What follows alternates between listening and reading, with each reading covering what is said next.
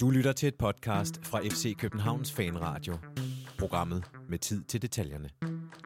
Når man laver en jubilæumsudsendelse, nummer 300 i FC København Fanradios historie, så er det jo altid godt at have noget positivt at vende som hovedemne. Og en sejr kan jo næsten ikke være meget bedre.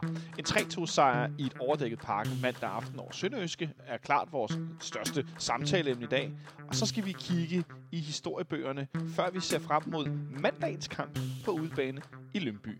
Så ja, der er rigeligt at tale om efter den her cirkusramte fodboldforestilling mandag øh, i den overdækkede øh, manege på Østerbro. Velkommen indenfor til FC Københavns Fanradio, program nummer 300. Ja, nummer 300, det er øh, ret voldsomt. Mit navn er Jonathan Folker. Jeg er hverdag. Jeg sidder stadig bænket derhjemme på grund af det her corona -juhai. Jeg har to af vores relativt faste gæster, der er en del af den frivillige gruppe, som vi er, øh, næsten, cirka, ikke næsten, cirka 10 mennesker er vi, som, øh, som laver FC Københavns Fanradio. Og dagens to gæster er øverst på min skærm, Nikolaj Ingemann. Velkommen til dig, Nikolaj. Jo, dag, goddag. Du, du er, har byttet dit, øh, dit kontor slash øh, øh, snart forhåndværende teenageværelse ud med et andet sted. Hvor er du henne i landet nu? Øh, Nu er jeg i Låsby igen. Nu er du i Låsby. Ja, ja. Ligesom øh, et par gange siden. Ja. For en måned siden var jeg jo også her. Et sted i Midtjylland. Ja, det kan man godt sige. Det er ikke så langt fra Skanderborg. Ikke så langt fra Aarhus. Mellem Skanderborg og Aarhus, tror jeg, man siger. Ja, okay. Jamen, jeg har aldrig været i Låsby, så jeg spørger simpelthen af ren nysgerrighed. Altså, man siger, der er ikke... øh, Det, man kan, hvis man blinker, så er man kørt igennem. det, det, det, det er bare meget øh, det, er, det, det er ude på landet. Det er ude på det er landet. det godt nok. Ja. Ja. ja. Ude at løbe en tur i går ude på markerne. Det var, øh, det var herligt. Frisk Altså- luft. Altså ude på markerne. Ja, så der på en sti, der går igennem markerne. Ikke? Okay. Jeg tænkte bare lige, det lød meget specielt at løbe sådan på, på selve markerne. Det var meget... Nej, nej, nej. Sådan en god stil, så kommer man lige igennem en, en plantage for græntræer, og så er der noget, der er at blive vintersæd, tror jeg, det hedder, eller sådan noget. Ja. De kalder det ud. Har du et, øh, et yndlingsafsnit af FC Københavns Fanradio, eller et øjeblik, som, vi, som du tænker, øh, at du glæder dig til, at vi skal tale om senere? Åh, oh, oh, der var, mm, ja, der var, der var, der var, der var faktisk et afsnit, altså udover et afsnit øh, lige efter Brøndby har smidt, øh, smidt, øh, smidt guldet i Horsens, hvor øh, gennemgår alle vores øh, minder om den, hvad vi lavede den dag nærmest. Der, der er nogle virkelig gode historier. Så er der også et med Hedengang øh, øh, Wilkens, der snakker noget om, at øh, kold som jordbæris. Det er rigtigt, ja. Øhm, og det, øh, det tænker jeg på ret tit, det der med, at han er kold som jordbæris. Ja. Ja. Mathias, Så tak til Wilkens for det. Jamen, øh, tak til Wilkens for det. Dagens anden gæst, øh, magæst, dagens anden gæst, Mathias Stenstrup, øh, er- øh, velkommen til. Tak skal du have. At, øh, er dine tær kolde som is, efter at du har været ude og se træning på tieren dag?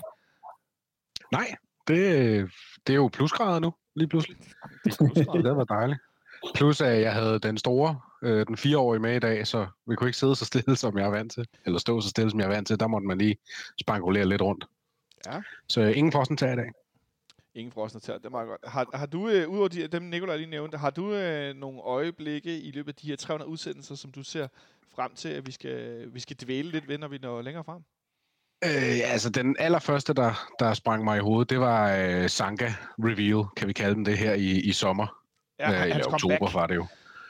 Hans comeback, ja. Det var, øh, jeg kan huske, jeg sad selv på, på arbejdet sen aften, og var, var kommet dertil, hvor jeg havde givet op på at tænke, ah, det sker ikke. Og så kommer det bare ud af ingenting, og jeg kan stadig høre smølle for mig. Der er et tweet fra FCK, tror jeg, det er, han siger. og, den, øh, det, altså, og den, og så de, de hvad, 20, 30, 40 sekunder, der følger, det er bare, altså det, det er sukker for ørerne. Det er, det er den første, jeg kommer til at tænke på. Men der er, der er meget guld, må man sige. Ej, det var fandme... Det var jeg, jeg var gået sukkerkold. Jeg var nået til et padlepunkt, hvor jeg var klar til at opfinde en quiz, mens jeg lavede den. Og få nogle af de andre til at svare på nogle spørgsmål, jeg bare fandt på, ud fra at læse en statistik. Og formuleret sådan uh, on the go. Det kan jeg godt uh, afsløre. Jeg var, jeg, var, jeg var ved at nå et sukkerkoldt punkt, og der skete ikke rigtig noget, og det stod lidt stille, og vi var ikke så gode, og alt var skidt. Men det, det der Sanka, det var jo som at få sprøjtet optimisme direkte ind i blodårene. En kæmpe kanyle. Fuldstændig. Uh, ja. Vaccination mod nedtur. Uh, følelsesæson på det tidspunkt. Nå, det vinder vi jeg tilbage kan huske, til. at jeg i mangel på, på bedre, så tweetede jeg bare, nej, nej, nej, nej, nej, nej, nej.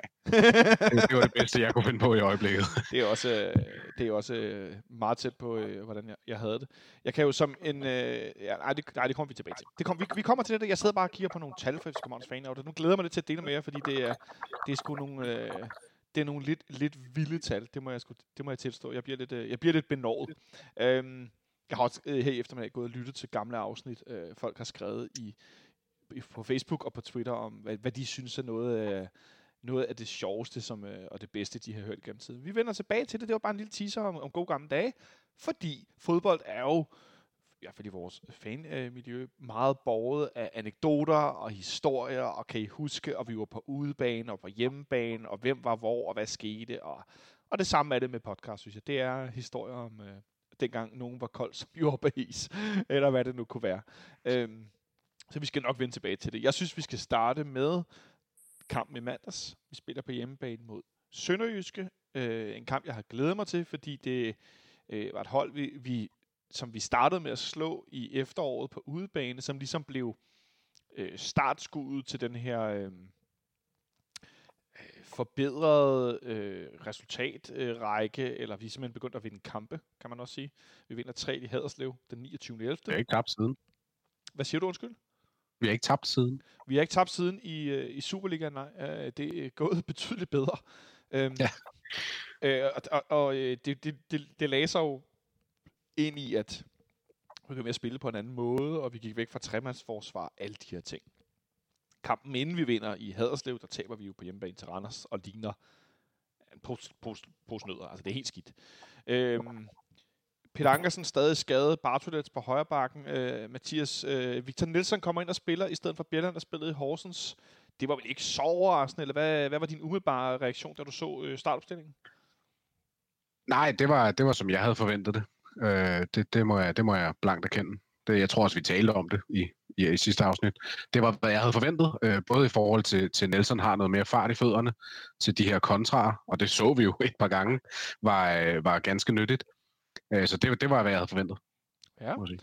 Og der var jo ikke, Nikolaj, udover det, nogen forandring af startopstillingen. Det var midtbanen med Jens Stage, Karl Sikker og Rasmus Falk. Og så var det en front-trio med Mustafa Bundu, Jonas Vind og Victor Fischer. Øh, så det var vel som vi regnede med, at vi skulle stille op. Det var Bundo med fart, Fischer med finesse, Vind med vendinger og modtage bolden, og sådan en slags semi-playmaker, eller hvad vi nu skal kalde ham med. Og så den her midtbane med power med Falk, og finesse med, øh, eller power med Stage, og så finesse og power med Falk, og så sikker som oprydder. Øh, så der var vel egentlig ikke så meget overraskende. Det, det, det, det er vel lidt der, der er nogle få pladser, der er i spil, men ellers er det vel meget sådan vores foretrukne eller vores bedste startopstilling ser ud i Ja, jo, ja, nej, det ved jeg sgu ikke. Øh, der er jeg altså ikke helt enig i, men, men, men det er måske en anden snak. Men øh, det var, altså, som situationen var på det tidspunkt, så var det nok, øh, så er det nok der, det var den bedste startopstilling på dagen, er det kan man sige? Jo, præcis. Øhm, hvordan synes du, vi, vi starter med at gribe kampen an, sådan det første, første del i første leg? Hmm. Sådan lidt, øh, som forventet, både lidt afventende, men også... Øh, det var, jeg synes også, jeg synes måske, vi var lidt usikkert, men det, vi spillede direkte spil. Lad os bare sige det på den måde. Så det var lidt som forventet. Ja. Jeg ved ikke, om det var mine nerver, der... Jeg, jeg var sådan over... Jeg, jeg, det var underligt nervøs, både før og midt i kampen. Det, for, for hvad? Fordi jeg, det ved jeg sgu ikke. Jeg havde måske sovet dårligt. det, det ved jeg ikke. Ja, men altså, nogle gange, så kan man godt få sådan en fornemmelse, hvor man bare har sådan en... Åh, sådan en kamp kan godt bare være irriterende på forhånd. Øh, det ved jeg ikke, det havde jeg med den. Ja, lidt irritation. Øh, Mathias, vi kommer jo meget godt fra start. Det er ikke fordi, at vi lægger et kæmpe pres på Sønderjyske, men vi har dog noget øh, overtag i starten af kampen, og øh, Bundu kommer så tæt på at score, som man næsten kan, uden at gøre det. Øh, med et, øh, et, et meget fint hovedstød på, øh, på stolpen. Rammer han den på skulderen? Det ved jeg ikke rigtigt endnu. Jeg tror, han, han, han hætter, altså det er med hovedet, men det ligner ikke, at han rammer den så rent, som han måske havde forestillet sig, han skulle. Nej. Øh, Øh, lidt ærgerligt, at han ikke får men ja. den ind. ja, det må sige. Øh, Men, og man kan sige, lige før, lige før det, der har vi jo, og det er jo i det fjerde minut, hvis jeg husker rigtigt, og lige før det har Rasmus Fald faktisk også en noget kombination ude på venstre side af, af Sønderjyskes felt, og, og får egentlig lavet en fin afslutning også. Så, da Bundu også havde la- taget den på stolpen, der, der jeg havde egentlig haft samme følelse, som Nikolaj beskriver, og, og jeg var, der fik jeg lidt den der, okay, nå, det skal nok gå det her. Det er, det er en god start, og vi, nu skal, det, det er et spørgsmål tid, før vi får scoret det her mål når vi efter fire minutter har skabt sådan to. Og så kom Jeppe Simonsen i dybden minutter senere og sådan en stil, og så blev jeg alligevel usikker. Ja, Sønderjysk skal begynde at pludselig at byde lidt til, og der er ikke nogen, der er ikke nogen af holdene, der i starten har sådan et kæmpe stort overtag, vel? Nej, nej, og jeg synes, øh, jeg, jeg synes egentlig, når man efter kampen hører dem, hører ud og snakke om, det var sløset, så synes jeg egentlig, det handler meget om, om vores presspil, som ikke sidder godt nok. Og fordi det ikke sidder godt nok, så kan de meget, meget nemt spille sig ud bagfra. Ja. Øhm, og, og det, det synes jeg, det er jo selvfølgelig både flot af Sønderjysk, at de spiller den så meget, at det var ofte, de gjorde det. De spillede den rigtig meget rundt ned bag, og spillede den bare rundt om vores folk. Men det er jo selvfølgelig også en, øh, en kritik af vores presspil. Øhm, og, og det synes jeg også gjorde, at vi aldrig helt fik fat i dem. Det, det, Helt enig. Der var et eller andet, der ikke rigtig var afstemt, Nicolaj. Selvom vi har en periode mm. i første halvleg, hvor vi har meget overtag, så har Sønderjyske noget overtag. Øh, Sønderjyskes overtag øh, slutter stort set med, at Victor Ikani, også kaldet øh, Impindi, Ja. det, og det er lidt, om han hedder, om man bruger det ene eller det andet navn, det veksler lidt alt efter, hvor man læser. Men en situation, hvor at Carla Sækker er i en duel ude ved vores øh, højre øh, fløj, og så øh, bliver den taklet lidt fra en spiller over en anden, og sikker på vej i en ny duel, og så øh, kommer Ikani øh, lidt sent ind i den her duel. Han, jeg ved ikke, om han glider lidt, eller hvad der sker, men han kommer i hvert fald voldsomt hårdt ind i den, og får, jeg ved ikke, om han får sparket, men hans skinneben bliver i hvert fald kørt langt op i skridtet på sikker. Ja. Som bliver behandlet efterfølgende. Man er ikke i tvivl om, hvor han bliver behandlet. Øh, øh, en situation, der for, øh, for øget øh, afgående Carsten Værge og øh, Per Frimand, som ikke er afgående, men Carsten Værge sidste kamp, øh, sidste kamp som kommentator. Da de ser den i slow, der udbryder de nærmest i munden på hinanden. Ej, nej, det er rødt kort. Øh, og det tænkte jeg også, da jeg så den. Jeg tænkte, nu bliver jeg sikkert lige behandlet, så får Icardi rødt kort af, af kampens dommer, øh, Sandy Putros. Men da man så så ham, dommeren trække Icardi hen, og det han begyndte at tale med ham, så tænkte jeg, så får han jo ikke rødt kort. Og så fik han Mm. et gult kort. Skulle han have haft rødt kort, Mathias? Det, det synes jeg klart, han skulle. Altså jeg synes netop det, du beskriver her om, og så er jeg sådan set ligeglad, om han glider eller hvad han gør, men det her med, at han ligesom, at der er ligesom to akter af den. Han, der er først hans indledende takning, og så er det som om, han ligesom fører sit ben igennem efterfølgende. Og det er den aktion, jeg synes gør det til et klart rødt kort. Øh, Jeg ved godt, at man kunne læse øh, eksperter i de efterfølgende dage, nogen sige, hvorfor det måske ikke er, men, men øh, ja, ja, i min bog er det klart et rødt kort. Hvad siger du, Nicolaj? Jamen, jeg, jeg, jeg, jeg, jeg, jeg er sgu lidt på vippen, må jeg sige, med det røde kort. Øh, det, ville, det ville have været et, jeg, jeg synes faktisk, at hvis, der havde været et, hvis han havde fået rødt, så ville det have været en, en hård dom, men det kunne jo godt forsvares. Øh, men øh, jeg synes sgu ikke lige, det er til rødt. Det Nej. er det sgu ikke. Nej, men, du er ikke, du er ikke men omvendt, overbevist. altså, nej, men jeg prøver bare lige, jeg, jeg, har, jeg har set et par gange, jeg, kan, jeg, jeg kunne godt se, hvorfor den kunne give rødt, men jeg kan også godt se, hvorfor den ikke kan give rødt. Er det ikke, det er sådan lidt en, øh, det der med godt at kunne se noget, og så ikke at kunne se det, det tænker jeg, det er noget, vi vender lidt tilbage til senere i snakken om den her kamp, måske. Øh, du markerer lige, Mathias, til det her, inden vi går videre.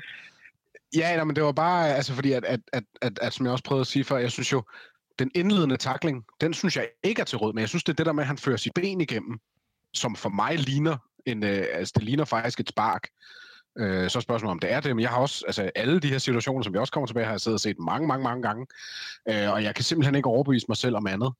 Øh, jeg plejer altså at bruge den her med at vende den om, og hvis, hvis det var en af vores spillere, der havde lavet den, så havde jeg priset mig lykkelig for, at der ikke var kommet rødt kort. Ja. Og det er jo den der, øh, så vender vi også tilbage, den der med, hvad havde man tænkt, hvis det var mod os? Fordi inden vi når øh, til det, som jeg i indledningen kaldte for cirkus, så, øh, så sker der jo hverken værre eller bedre, at vi i det 38. minut, Nikolaj, kommer foran øh, på noget, der øh, mindede lidt om det første mål i Horsens på sin vis. Carlo Bartolets Ja, med et langt kast. ja, Den her gang, der ramte den en FCK-spiller. nemlig Jonas Vind, der får øh, hættet foran tre, hele tre Horsens, øh, ikke Horsens-spillere, foran tre sønderjyske spillere, for han simpelthen hættet bolden øh, ned mod. Fuldstændig. Altså, det er jo igen det der med den, den lange, det lange indkast øh, ind i feltet, og så hættet bolden videre. Altså, det, det er så indøvet, det der foregår der, at, øh, at det, det gør det næsten endnu mere lækkert øh, at se på. Øhm, og så Fischer, der bare lige kommer løbende i ryggen og sætter den ind mellem benene på målmanden. Det er fandme et lækker mål. Det er meget cheeky, den der afslutning, Fischer laver mellem benene ja. på, øh, på, på Sønderjyskes målmand. Det må jeg sige. Jeg fik skrevet, at jeg synes, det var fodboldporno på Twitter, fordi jeg synes virkelig, det var lækkert at se på. Øh, Vinter vinder for tre modstandere. Øh, så bare lækkert at se på, lækkert, lækkert at se på Fischer, altså den måde, han øh, løber igennem på der. Og sådan. Altså det virkelig, det gjorde mig helt vildt glad. Ja. Bare han er meget målrettet i sit løb. Ja. Helt vildt. Øh, og så fik jeg skudt i skovene, at øh, det var i hvert fald... Øh, hvis det var øh, fodboldporno, så øh, var det øh, svarende noget til med øh, Mette Frederiksen og et eller andet, en eller anden vrøvlesætning. Øh, men jeg kan, og så blev det kaldt for et Horsens mål. Og jeg bliver simpelthen nødt til at lige knytte en kommentar til noget så historieløst, som at omtale det, at et langt frispark, øh, ikke frispark, indkast fører til et mål, skulle være sådan noget Horsens opfundet undskyld mig, men vi har engang kvalificeret os til Champions League på et langt indkast. Og det var før Horsens var i nærheden betyde noget for noget. Ja, ja, ja, det, det altså. Så kom igen. Den, må jeg, ja, ja, den det, skulle jeg lige, undskyld, den skulle jeg lige have ud i systemet. Øhm, den, øh, før Horsens spillede Superligaen, skulle jeg til at sige, altså der praktiserede William Christ også et meget, meget langt, øh, ofte nogle meget lange indkast øh, ind i feltet. Så ja, ja. Ja, den der vi bare rulle der. Så er vi foran 1-0, øh, selvom vi ikke har spillet sådan super godt. Øh, sidder egentlig, har egentlig meget godt initiativ næsten frem til, at øh, første halvleg slutter. Men så var det Mathias Mads Albæk, han endnu en gang besluttede sig for at vise fodbold Danmark, at hans venstre ben altså stadig er skruet ekstremt godt på. Meget kort. Det må man sige. Det er, er det en situation, hvor det er godt skal, altså, vi skal klandre Victor Fischer for at drible for meget ud for en Han dribler ikke. Altså, han tager den ned, prøver at tage den ned, og så bliver den taget fra ham. Altså, jeg synes, den er lidt svær. Jeg kan ikke, jeg kan ikke få mig selv til at kl- decideret klandre ham for dem. Altså, i bagklodskabens lys, ja, spark den væk. Men igen, som Nikolaj siger, det er jo ikke, fordi han dribler og prøver at sætte en mand, og så lige en til. Øh, det, er hans, at det, er, det er lige før, det er hans første berøring, der lige bliver lidt lang. Er det, er det ikke? Det er vel ikke mere det? det. Nej, men præcis. Øh, så jeg synes ikke, det er klassificeret som en dribling. I, igen, bagklodskabens lys, lås den væk. Og, og sådan, men, men, men ja, det kan jeg ikke hisse mig over. Det, det må jeg indrømme. Det kan okay. jeg ikke. Okay, så op over et øh, Sækker står med Danmarks historiens mest spredte ben. Øh, det, det, ja, mere er der vil ikke sige til det. Altså, det, det er ikke Fischer, der, der prøver, som han har gjort tidligere, prøver lige at afdrible tre mand ud foran feltet. Han, han, han har fået kontrol over bolden, som om, at den mere rammer ham på låret, og så prøver han at jagte den næste bold, og den får han bare ikke. Øh. Ja, og det er jo ikke, fordi han ikke går ind i duellen heller. Altså, det, han giver jo ikke bare op. Nej, nej. Men, altså, altså, det er jo... Øh, Mathias, virkede ikke en smule uafklaret, det Fischer lavede? Det var mere det, jeg havde mere sådan noget med, jeg tænkte, det skulle være mere tydeligt. Ja. Hvis du dribler, skal du drible dem, ellers så netop låse den med. Uanset hvad du gør, skal det være mere øh, tydeligt. Men det, men det er igen bolden. Jo, det, det, kan du godt sige. Det kan du godt sige, men, men, men igen, er, er, er, er vi ikke nede i, at det er, som jeg lige husker, nu, nu bliver jeg pludselig i tvivl, men er, er det hans første berøring, der bliver lidt lang, eller får han den taget ned, og så tager han et træk? Nej, han, han, altså ligesom om, da han prøver at tage bolden, den dum, bolden dumper jo ned, den ligesom ja. rammer ham, sådan løber ned og rammer ham på låret, hvor den ligesom, så, og så springer den fra ham, og så mm. jagter han den ligesom i næste gang igen. Så, yeah. ja. så det, det, det, det er simpelthen ikke at drible rundt med bolden foran eget felt. Jeg tænker, vi er lidt men, ude men, i en, en, på stadion klander man ham for det, men når man ser det i slow, så kan man godt sige, at det måske ikke er så skidt. Ja, det siger jeg i hvert fald. Prøv, jeg, det første indtryk var, at jeg var pisse sur, men efter at have set det 10 gange, så, okay, så, så, er det, så er det jo... Men øh, det korte og lange er, at øh, de får udlignet i det 45. minut. Øh, går til pause. Det er lidt ærgerligt, vi var foran, selvom vi ikke spillede så godt, men så var Sønderjyske med ham igen, øh, kommer ud til anden halvleg. Og så går der ikke mere end to minutter, og så starter øh, Cirkus Putros ellers med fuld øh, det, det, det, det, det, det, det, derudad. Øh, med det første straffespark. Og vi kan lige så godt bare begynde at tale om de her straffespark, og det her varværk. Vi havde faktisk arbejdet på at have Glenn Riddersholm med. Øh, jeg skrev lidt med ham på Twitter, men han vendte aldrig rigtigt tilbage. Jeg tror simpelthen bare, at Glenn har haft travlt, for han er jo ellers en mand, som enormt gerne vil snakke med folk, og han skriver også med, med både fans og journalister på Twitter, og jeg tror sådan set også gerne, at han, han ville have været med, hvis han har haft tid, øh, eller ikke har set, øh, jeg har skrevet til ham, eller hvad, jeg, hvad vi nu ved. Men det kan være, at han er med en anden gang. Øh, for jeg ved, at han synes, det er fedt at debattere fodbold, og han elsker fodbold, og elsker at tale med også alle mulige andre om fodbold. Øh, så øh, det tænker jeg, det får vi fundet ud af på et andet tidspunkt. Øh, men øh, fordi der er jo mange meninger om det her, der er sket meget efterfølgende også. Men i hvert fald, Nikolaj, der bliver dømt straffespark i en situation, hvor at Ikani laver en berøring med, med højre benet, mener det er, og vil ligesom først lave en jonglering eller en tæmning, og så losse den ud af kommunen så, ind i Sønderskes felt. Han rammer ikke bolden, og Hammer Fischer, jeg får det til at sige, ramler sammen. Ja, altså, han, altså det gør han. Ja, han hæver benet, og så, så løber Fischer vel ind i hans øh, strakte ben. Øhm, Og det, altså, det vel, det takterer de til straffespark. Ja. Og eftersom Ikani jo i første halvleg har fået gult kort for at, øh, ja, undskyld mig, smadre ind i sikker, så er det jo det andet gule kort, og så bliver det til et rødt kort, Mathias, som de jo er meget utilfredse med i Sønderjyske lejen, øh, specielt Ikani, han er jo dybt ulykkelig, kan man se. Han bliver så udvist. Ja. Jonas Vendt sparker straffe lige så sikkert, som det er, at øh, der er nedlukning, så længe Mette Frederiksen siger det. Øh, og så er vi foran 2-1, to minutter inden i halvleg, anden halvleg. Det er jo meget fedt. Men vi, nu, nu tager vi den lige straffe for straffe. Nu er det det første. Mathias, var der straffe? Ja eller nej? Øh... oh, ja, det Ja er for nej? kort til mig. Ja eller nej? Øh, jamen, så, så, så, hvis jeg kan få lov at forklare mig bagefter, så siger jeg ja. Ja, det må du gerne. Så spørger jeg dig, Nikolaj. Var der straffe? Det første af dem til os? Ja eller nej? Ja. Så I på ja begge to, simpelthen? Nå, det overrasker mig lidt. Jeg er på nej, kan jeg lige så godt sige. Jeg synes, okay, ikke, der, ja. jeg synes ikke, der er straf. Øh, så, men så får du ærende, Mathias. Så kan du få lov at forklare det her. Jamen, øh, som jeg ser, du, du beskriver det selv først, at øh, Ekani, han, han laver det, eller Impindi Ekani, øh, han laver den her, øh, for mig, utrolig klodsede øh, berøring i feltet, og, og den kommer så for langt fra ham, og vi så sparker den væk. Ligesom vi snakker om før med det røde kort, hvis det her, det var, nu siger jeg bare Victor Nelson, der gjorde det nede i vores felt, og gjorde præcis den samme situation, så vil jeg ikke kunne sige noget til, at der var blevet dømt straffespark til modstanderen. Og det er sådan, jeg ser på det. Øh, jeg synes, at det, jeg tror, er det Christian Olsen, der sagde, man kom til fejfen, eller sådan noget. Ja, det kan du love dig for, det var. Øhm, og, det, og, Det er det, og det er for mig essensen af det. Og nu har jeg også, jeg har, altså, jeg har varmet op hele ugen, fordi jeg vidste, at jeg skulle være med i dag. Ikke? Øh, så jeg har siddet og læst alle de her øh, artikler og udtalelser fra Michael Johansen og så videre, så videre, så videre. Og det blev også sagt, gentaget flere gange, ifølge bogen kan du godt dømme den. Der, er ikke, der skal ikke være nogen tvivl om, at det ikke er et kæmpe stort straffespark. Det er det overhovedet ikke, og det er det havde måske, det havde ikke været, det havde ikke været en skandale, hvis det ikke var blevet dømt. Jeg, Nej. jeg vil så gerne lige indskyde, jeg tror, at det her, det var sådan en, nogen havde snakket om, måske, måske ikke, la la, vi kører videre. Men den var ikke blevet sagt til, det var aldrig straffespark, hvis der ikke var blevet dømt. Så var det sådan en, man havde snakket lidt om, øh, vil jeg våge at påstå. Ja. Øhm, så det er mit... Det er egentlig derfor, jeg vil sige, jeg vil sige ja igen. Jeg bruger den her med at vente den om. Hvis det var sket den anden vej, jeg vil ikke, have haft, jeg vil ikke kunne sige noget til, at, at modstander havde fået straffespark ved, at en af vores havde gjort præcis det samme. Så øh, Mathias, du er hermed fortæller for jer to på den her, medmindre Nikolaj har noget Ja, ja, ja, helt ja. andet at tilføje. Altså, ja, det, det er meget sjovt, for det er jo præcis det, det samme, jeg har, har, har gået og tænkt over. Og det er jo netop det her med, at det er en situation, hvor, hvor man kan sige, jamen, den, den, den kan du sgu godt dømme. Det er måske ikke være den største straffespark.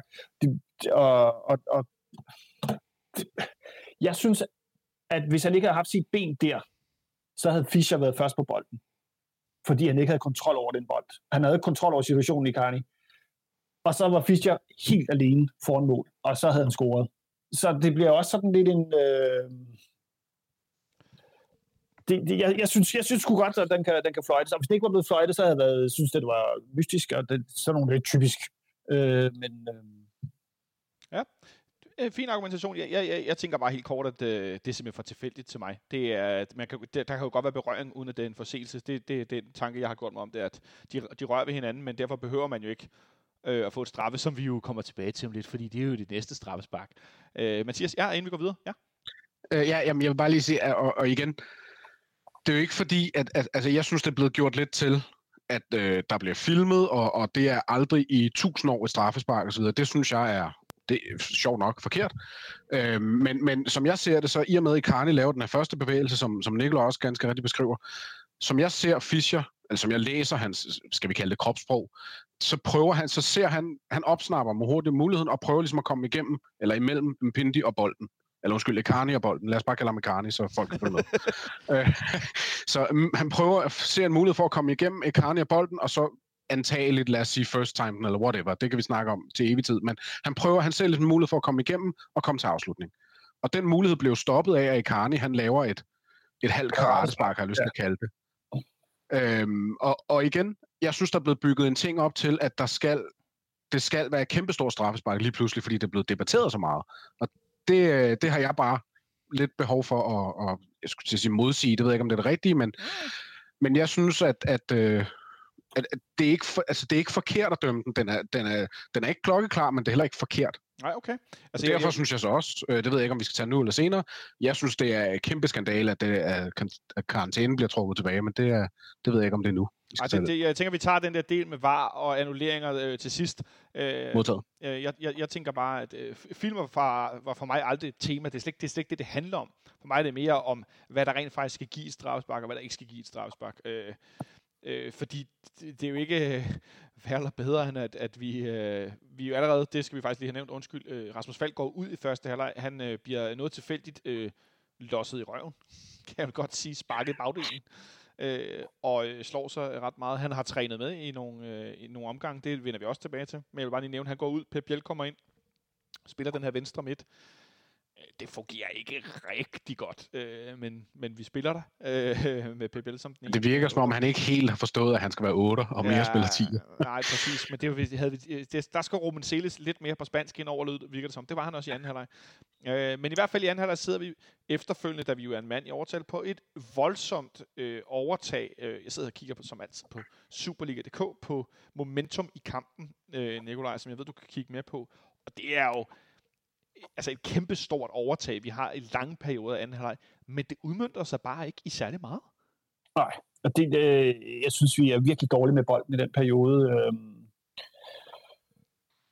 øh, det, vi, vi spiller den mere rundt, end vi spiller, spiller direkte. Øh, altså, jeg synes ikke engang, det er fordi Sønderjyske pakker, pakker sig specielt. De, jeg, jeg synes bare, at Sønderjyske virkelig løber. Øh, det er ekstra, og vi udnytter bare ikke, øh, vi, kunne, vi skulle bare spille meget mere fra side til side, men øh, jeg synes ikke rigtigt, det udmønter sig i noget. Jeg tror faktisk ikke, når vi har... Oh. Øhm, så... Var, Nicolai, du skal lige gentage, hvad du sagde. Lyden forsvandt lige.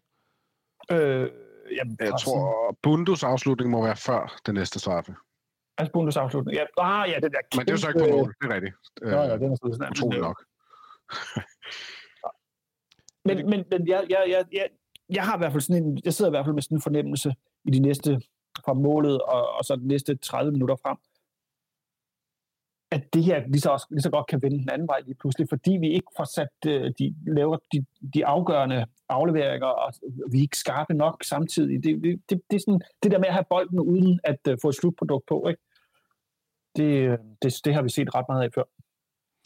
Der er ikke rigtig noget slutprodukt på, Mathias. Øh, der mangler... Jeg, jeg har lidt svært ved det, jeg så det, sådan at finde, sætte fingre på præcis, hvad der er, der mangler. Hvad synes du, der manglede?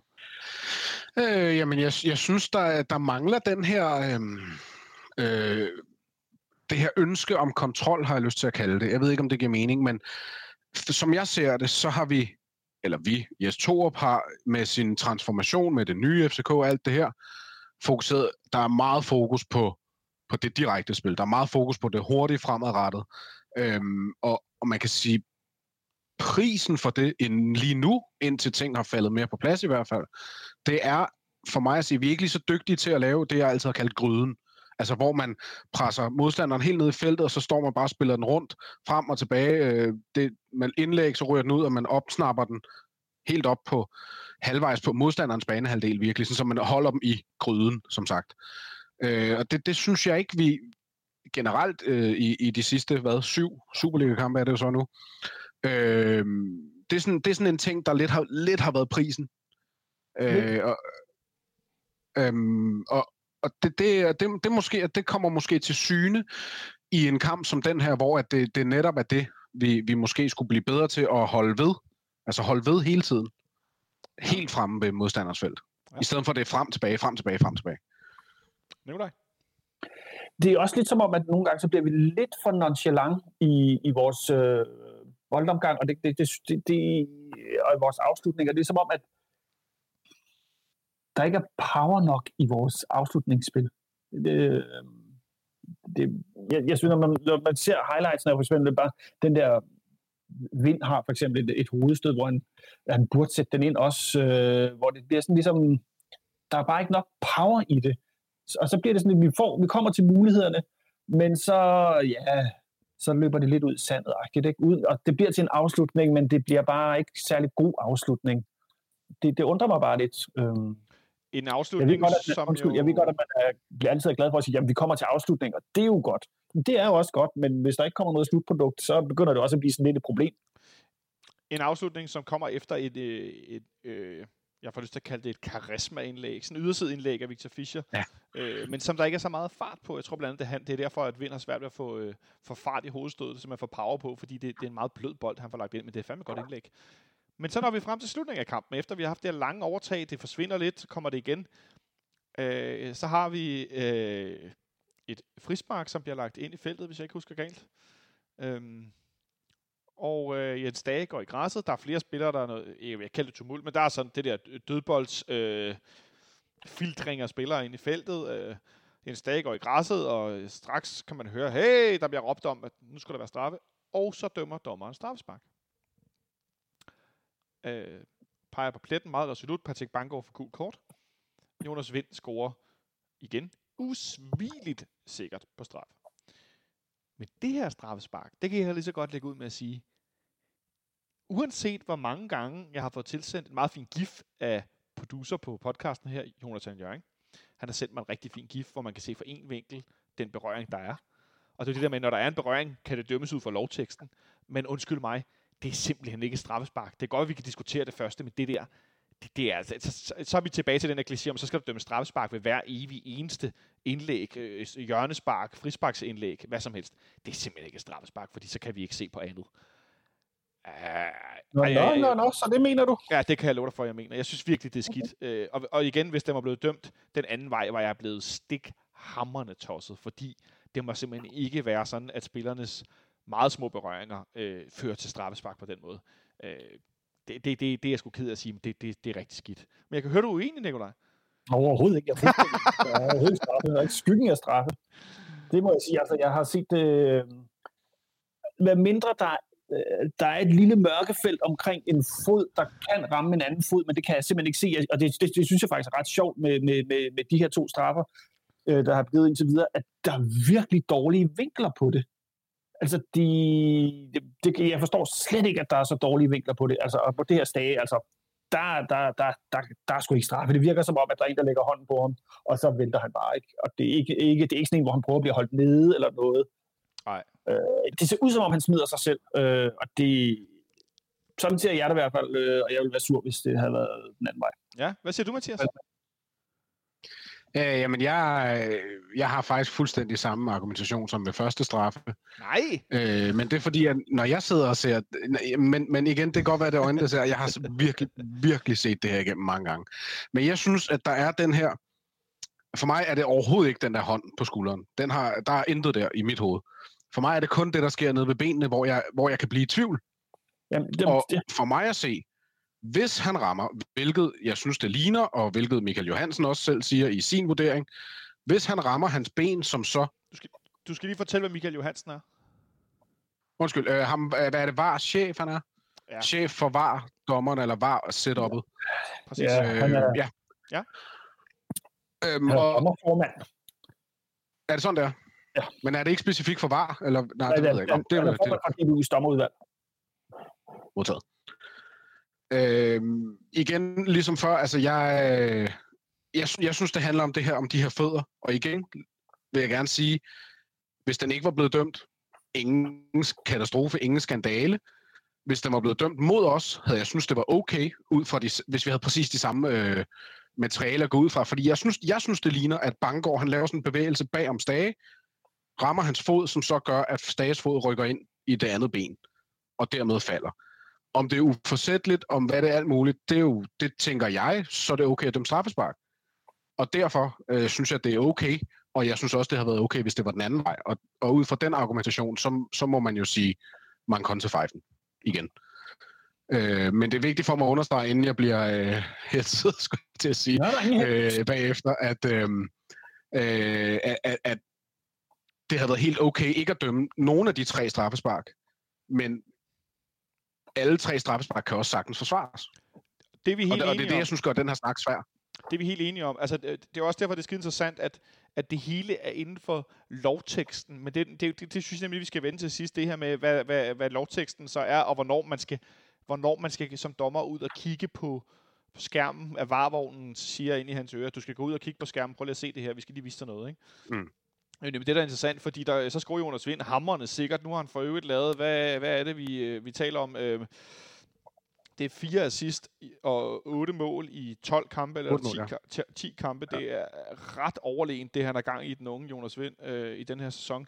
Øh, ja, hvad hedder det? 12 kampe, 8 mål, 4 assist. Det er altså temmelig voldsomt øh, for en angriber, der var skadet i næsten et helt år, kommer tilbage, og så bare starter med at bare tæske derudad. Øh, det, det sgu... Øh, Ja, han er vores øh, bedste spiller lige nu. Det kan jeg godt lægge hovedet på bloggen og sige, for mit vedkommende i hvert fald.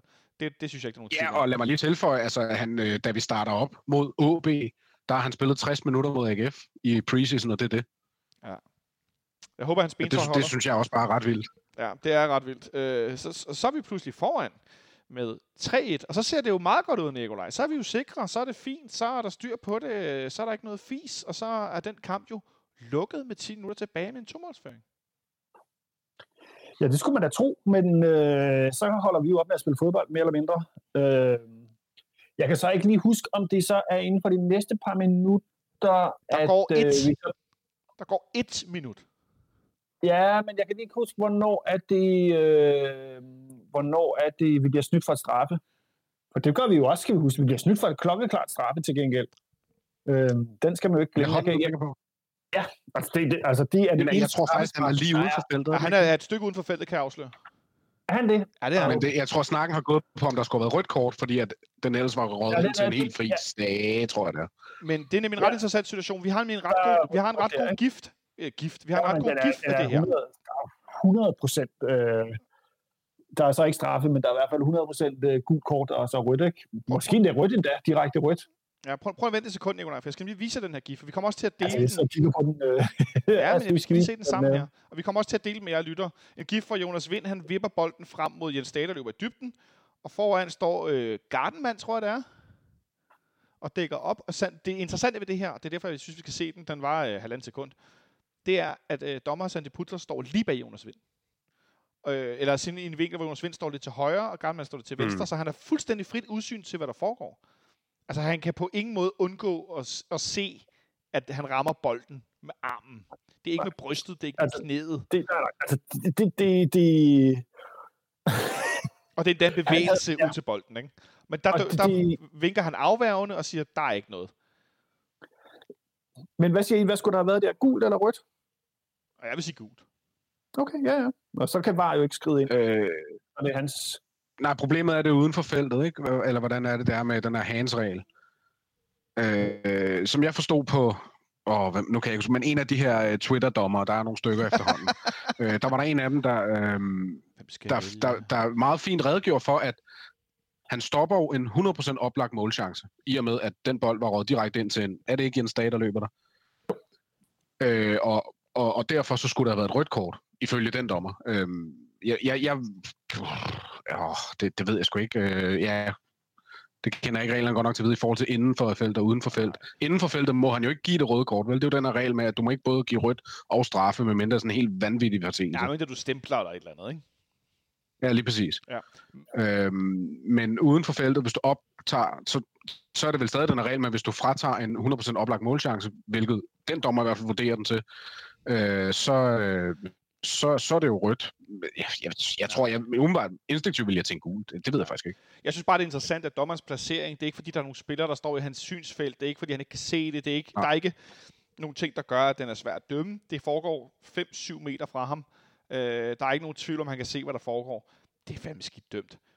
Øh, jeg tror faktisk, det her, det er... Øh, åh, jeg er godt nok i tvivl om det er før eller efter, vi kommer foran 3-1. Men øh, Øh, Lea er jo på banen. Jeg tror, det er før. og Det, øh... oh, hvornår bliver han skiftet ind? Det gør han da sent. det kan jeg fortælle dig. Øh, Lukas Lea bliver skiftet ind efter 69 minutter, så det kan stadigvæk både være før og efter. Ja, okay. Fordi vi nemlig lige præcis i det 82. minut kommer foran 3-1. Og så går der et minut. Og så øh, bliver det rigtig svært, fordi så opstår der en situation nede i vores venstre forsvarsside, hvor Mathias Sanka dækker bolden af. Kalle Jonsson, Kalle, Kalle Jonsson kommer løvende ud for at, for at glide ned og tage bolden med hænderne. En Horsens-spiller er lige bag ved Sanka. Sanka glider lidt. Horsens-spilleren sætter to hænder i ryggen på ham, og så laver han Sanka en mikroskopisk berøring af bolden med sin højre øh, hånd. Jeg tror faktisk at det er selve hånden, han rammer med. Det er ikke armen, det er hånden. Og det, jeg skulle godt nok se den i slow mange gange, før jeg overhovedet kunne se berøringen. Eller før jeg lavede mærke til berøringen. Øh, der bliver det er sjovt at høre kommenteringen, at de slet ikke har forstået, at der var dem strafspark. De, det lød som, de var på den ja, det er det, det først, da det gule kort kommer frem, så er det sådan et, mm, ja, ja. Hvis, hvis han får gul, så må det jo, ja, så må det jo være straf. Jeg tror faktisk endda, at Per Frimand udbryder, Carsten, der er straffe. Der han har dømt straffe. jeg tror, det er noget af den stil. Uh, det, det, det, det, er en ret, uh, det er en ret pussy uh, situation, som jo meget godt understreger, hvor, uh, hvor, hvor, hvor, hvor specielt det er. Uh, men det er en situation igen, hvor vi jo blandt andet med VAR arbejder med, at dommerens dom er ikke en clear and obvious, altså det er ikke en klar og tydelig fejl, fordi Sanka har hånd på bolden. Derfor kan straffesparket, det kan dømmes. Ja. Uh, så kan man altid tale om årsagen til, at han ender med at have hånd på bolden. Altså, at han blandt andet glider, øh, får to hænder i ryggen.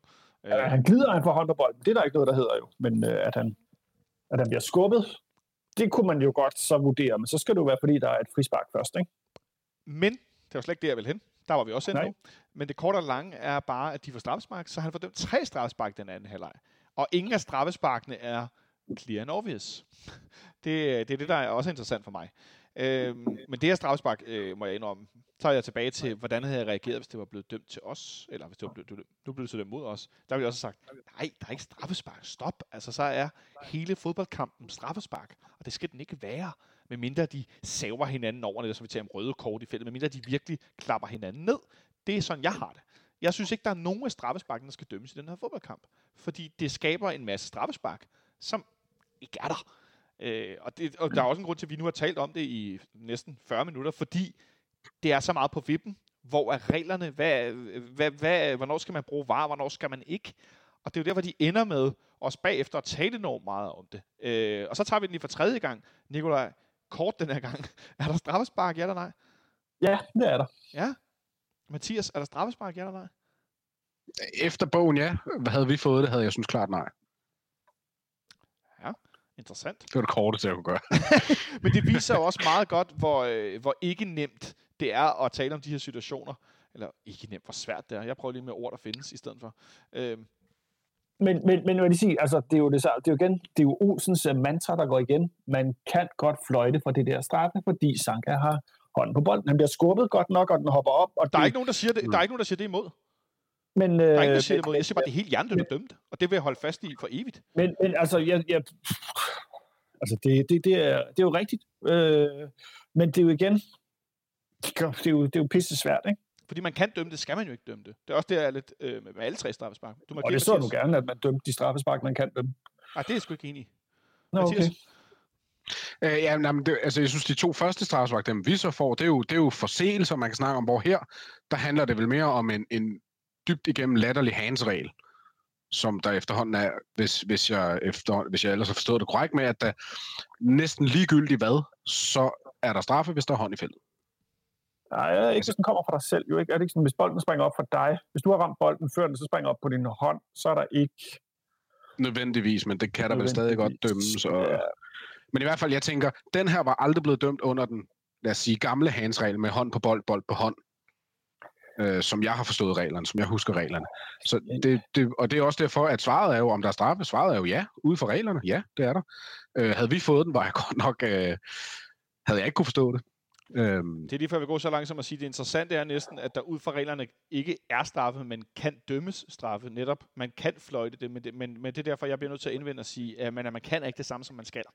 Øh, jeg, jeg savner øh, klarere straffespark. Men ikke desto mindre står kampen så 3-2 lige pludselig. Og vi har jo set, Nikolaj, som vi talte om før, vi har set lidt øh, vakkelvogne ud, selvom vi er en mand i overtal. Vi får nogle kontra til sidst. Øh, jeg ved ikke, hvordan Bundu og Kamil Vilcek i fællesskab formår ikke at score. Øh, først en, en sløset aflevering, og så en sløset igen, afslutning. Det, ja, men det er jo igen det, vi snakkede om, at det bliver sådan lidt for, ja, sløset, nonchalant, øh, i stedet for bare direkte at hakke til bolden, ikke? Øhm, Ja, altså jeg synes jo, Bundo er klart den største sønder lige i den chance der, fordi det er hans aflevering til Vilcek er ikke særlig god. Den ligger bag Nej. ham, og Vilcek når at blive presset af en forsvarsspiller. Øh, så selvom at det er Vilcek og så videre og alt det der, øh, jeg synes det er klart Bundo, der, der fejler lige i den situation, men det er også tydeligt, at han var meget, meget træt. Meget, meget træt Ja, han skulle være taget. slutningen af kampen. Ja, det, det er jo så det næste. Det er godt, du bringer det op, Mathias. Øh, Det med hans træthed for Nikolaj. Vi bruger ikke alle vores udskiftninger. Hvorfor piller man ikke Bunde ud? Men det ved jeg ikke. Det, er jo, jeg, man kunne, det var jo åbenlyst at smide uh, Darami ind noget tidligere, fordi han var helt... Men det var jo som om, at vi, altså, han skulle bruges på dødbolde eller et eller andet. Jeg, forstår, jeg, jeg, jeg synes, han fik uh, 5-10 minutter for lang tid på banen. Han kunne næsten ikke løbe tilbage, jo. Nej, præcis. Jeg tror, det handler om øh, fuldstændig lavpraktisk, at man vil, give ham, man vil have 90 minutter af benene på ham. Men Det er jo også okay. Øh, Jeg det har han jo ikke fået i meget, meget lang tid, så det, det, det er den eneste grund, jeg kan se til, hvorfor han, øh, hvorfor han ikke blev taget ud. Ja. øh, at, at man skal have ham helt op og i gang. Altså man, man har en spiller som ham, og man ved, der vælger et, et, et tæt kampprogram mod alle topholdene lige om lidt, plus et slutspil, så man skal have ham i gang så hurtigt som muligt. Ja. Øh, tænker jeg. Altså det, det er den eneste årsag, jeg kan se, hvorfor. Fordi det var, altså det, nogle gange er det virkelig tydeligt på spillerne, når de er trætte. Nærmest ligesom når man i gamle dage havde en FIFA-spiller, som ikke havde mere energi tilbage og ikke kunne løbe. Øh, det ja, var næsten sådan, det så ud. Væk. Ja, der var ikke, Øh, så, øh, så jeg, kan ikke, jeg kan ikke forestille mig andet, at det har været fordi, at man har besluttet, at han skulle have 90 minutter i dag. Ja, der var Eller ikke mere damp på kæden. Øh, han fik lov at spille Nej. igennem. Så vi ender med at vinde den her øh, mærkværdige kamp øh, 3-2, som vi burde have lukket til måske endda både 4 og 5-1. Øh, Victor Fischer får scoret igen. Jonas Vind scorer to. Øh, vores forsvar har stadig lidt problemer med ikke at få lukket øh, mål ind af den ene eller den anden karakter. Hvor efterlader det der, Nikolaj, øh, sådan efter den her sejr? Sådan lidt vakkelvogn. Altså, jeg er glad for de tre point, men, men jeg synes, der, der var nogle, nogle spillemæssige facetter, som ikke er- sidder helt i skabet. Øh, jeg synes nu, at, at øh, vi lukker fint af nede i forsvaret. Jeg synes faktisk, at forsvaret spiller en god kamp. Øh, men der er sådan lidt omkring... Jeg ved sgu ikke. Det, der, er noget, der, er noget, der, er, der er noget, der ikke helt stemmer i vores, både i vores, som, øh, vores pres, presspil og, og, og, og i vores angrebsspil. Som, vi kommer til chancer, vi generober bolde, men der er sgu også meget... Øh, det vakler lidt, synes jeg, selvom, eller også er det bare fordi, at vi er i gang med at bygge op stadigvæk. Øh, jeg havde måske håbet, at der var lidt mere... Øh, jeg skulle ikke, mere fundament. mere fundament. Mathias, jeg har funderet lidt over, om det mås- måske kan handle om, at vi som FC København-fans har været meget vant til at se, at vores grundbase, selv i de perioder, vi spiller dårligt, den er meget, meget, meget stabil. Det var den. Ja, ja, jeg ved godt, det var den så ikke til sidst. Men i lange perioder har vores hjerner været vant til at se, det er sådan, at vi spiller. Og selv når det så går lidt dårligt, så er der sådan, altså der er styr på det. Der er fundament, som Nicolaj siger, der er base, og så kan det godt være, at det er lidt kedeligt fremadrettet, men du behøver ikke være usikker, fordi den her skib, det her skib, det tager ikke vand ind. Men nu er vi nået hen et sted, hvor der er lidt mere chubang, det er lidt mere øh, løst. Nikolaj Bøjlesen får sagt i FC Københavns Klubhuset, optaget i går forgårs. Øh, rigtig, ja. rigtig fint program med Nikolaj Bøjlesen, øh, kommerciel direktør Jakob Lausen og øh, Jes Torup. Det kan jeg anbefale dig for at kigge på eller lytte til. Øh, der får Bøjlesen sagt øh, lige ud, jeg har meget mere frihed offensivt som vensterbak. Og det er lidt, altså for mig er det lidt et billede på, at okay, altså vi kommer til at lave flere mål ind. Det bliver mere åbent. Det handler mere om at angribe og spille fodbold. Og det, er, er Ja, det, kunne, jamen- kunne det være et billede på det? Er det i virkeligheden, at vores, vi har bare så vant til Ståles 4-4-2, som nu kan vi lige godt citere Olsen derude af den kære mand i program nummer 300. Den sværeste 4-4-2 i verden, det her med zoneforsvar, alle de her ting. Vi er så vant til at se noget. Nu skal vi bare se noget helt andet. Ja, men jeg er helt enig. Øh, og og det, det, er, det, er, det, det kommer til at tage tid for os alle sammen, også i forhold til de her snakker, der allerede nu går på, hvad så med Europa og, og så videre. Og der er ikke nogen tvivl om, at vores nye stil, lad os kalde det det, den er mere risiko, risikobetonet bagud til. Vi står ikke fire, to firmandskæder fast, bang, som øh, nogle gange kunne spille dagevis uden at lukke mål ind. Øh, det står vi bare ikke mere. Vi har fået en masse offensivt som i bytte for det, men det giver os også nogle, nogle større øh, risikoer bagud til, som vi har fået udstillet allerede nu i nogle kampe. Vi håber selvfølgelig alle sammen, det bliver bedre med, at spillerne passer, falder mere til i de roller og i, i, i samspillet med hinanden, men, men det vil bare være mere risikobetonet, end vi har været vant til Ja. i mange år. Nikolaj, inden vi når til en match. Ja, men så vil jeg faktisk sige, at det er jo, ja, ja, det, det er jo nok rigtigt. Det er måske også fordi, vi, vi, vi er så vant til at se den her, eller vi har været så vant til at se den der form for fodbold øh, under Ståle, som var meget mere kontrolleret, øh, specielt defensivt. Øh, men, men det er jo sjovt, at, at altså, Sønderjyske har et skud på mål i anden halvleg. Shit. Mm. Altså, det, det, det, de, er selvfølgelig, de er selvfølgelig en mand nede, men de har altså kun et skud på mål i anden halvleg, og jeg tror faktisk, det er straffesparket, hvis det ikke tæller med på den måde, ellers så er der altså kun et skud. Øhm, og de har så to i første halvleg, ikke? Øhm, det, det, er jo, det er jo egentlig meget godt lukket ned, vil jeg sige. Egentlig, ja, og, Altså, og det, er jo, det er jo ligeledes i første halvleg, faktisk. Altså, nu så jeg, nu, nu, er jeg ikke, nu svæver jeg ikke til XG overhovedet. Ja, det øh, men, men jeg synes, øh, jeg synes altid, det er en del af mange værktøjer til at lave sådan en analyse af en kamp. Øhm, og de har ikke en eneste afslutning, som er over 0,1 i XG. Og som jeg forstår det, så er 0,3 det er det, man kalder en stor chance. Jeg tror, Bundus er 0,55, bare lidt til sammenligning. De har ikke en eneste, der er over 0,1 i hele ja. kampen. Det inkluderer også første halvleg. Jeg mener, deres bedste XG-chance, det er den her Jeppe Simonsen, øh, hvor Sanka ser ud som om, at han, han tror, han har læst, den kommer foran ham, og så ryger han så bag om ham i stedet for. Øh, så det understøtter jo også, at, at det er jo ikke, fordi de vælter sig i afslutninger og i chancer, men jeg tror bare, at det, der gør os urolige, hvis, man kan, hvis vi kan bruge det ord, lad os bare bruge det ord for forståelsens skyld, det er, at vi ikke vi har ikke den kontrol, vi har været vant til. Det ser den kontrol betyder, Nej, lige præcis. Men, og den kontrol, den betød også bare nogle gange øh, indlæg, indlæg, indlæg, indlæg, tre afslutninger i en kamp. Så vinder du 1-0 på et eller andet. Hvor at, at det er bare et andet udtryk nu, og det er en anden stil nu, med det, der følger med af det gode, og eventuelt også af det dårlige. Men, øh, men jeg synes, det er tankevækkende alligevel en kamp, hvor vi har 60% boldbesiddelse, vi har øh, flere afslutninger end Sønderjyske. Vi, den hedder 14-6 i øh, afslutninger i alt, og på mål, og så hedder den 10-3 til, til Sønderjyske, som jeg læser det her. De har tre afslutninger på mål i hele kampen. Øh, at vi ikke får mere ud af overtaget, det er der noget, jeg håber, vi kan komme til. Vi må se øh, på mandag, det kommer vi ind på her sidste udsendelsen, med, i forhold til, hvordan vi stiller op, og fik Rasmus Fald for stort los i røven til at kunne spille, og alle de her ting. Men, men der er i hvert fald noget at arbejde med i forhold til at komme til nogle, til nogle større afslutninger, eller få udnyttet dem, som man, øh, som man får skabt. Så derfor en, øh, en man of the match, Nicolai Ingemann, kan vi, kan vi sætte sådan en efter øh, den her lidt specielle forestilling? Jamen, så må jeg, altså, jeg synes, uh, Jonas Vind for at sætte uh, to uh, virkelig gode, uh, gode uh, straffe ind.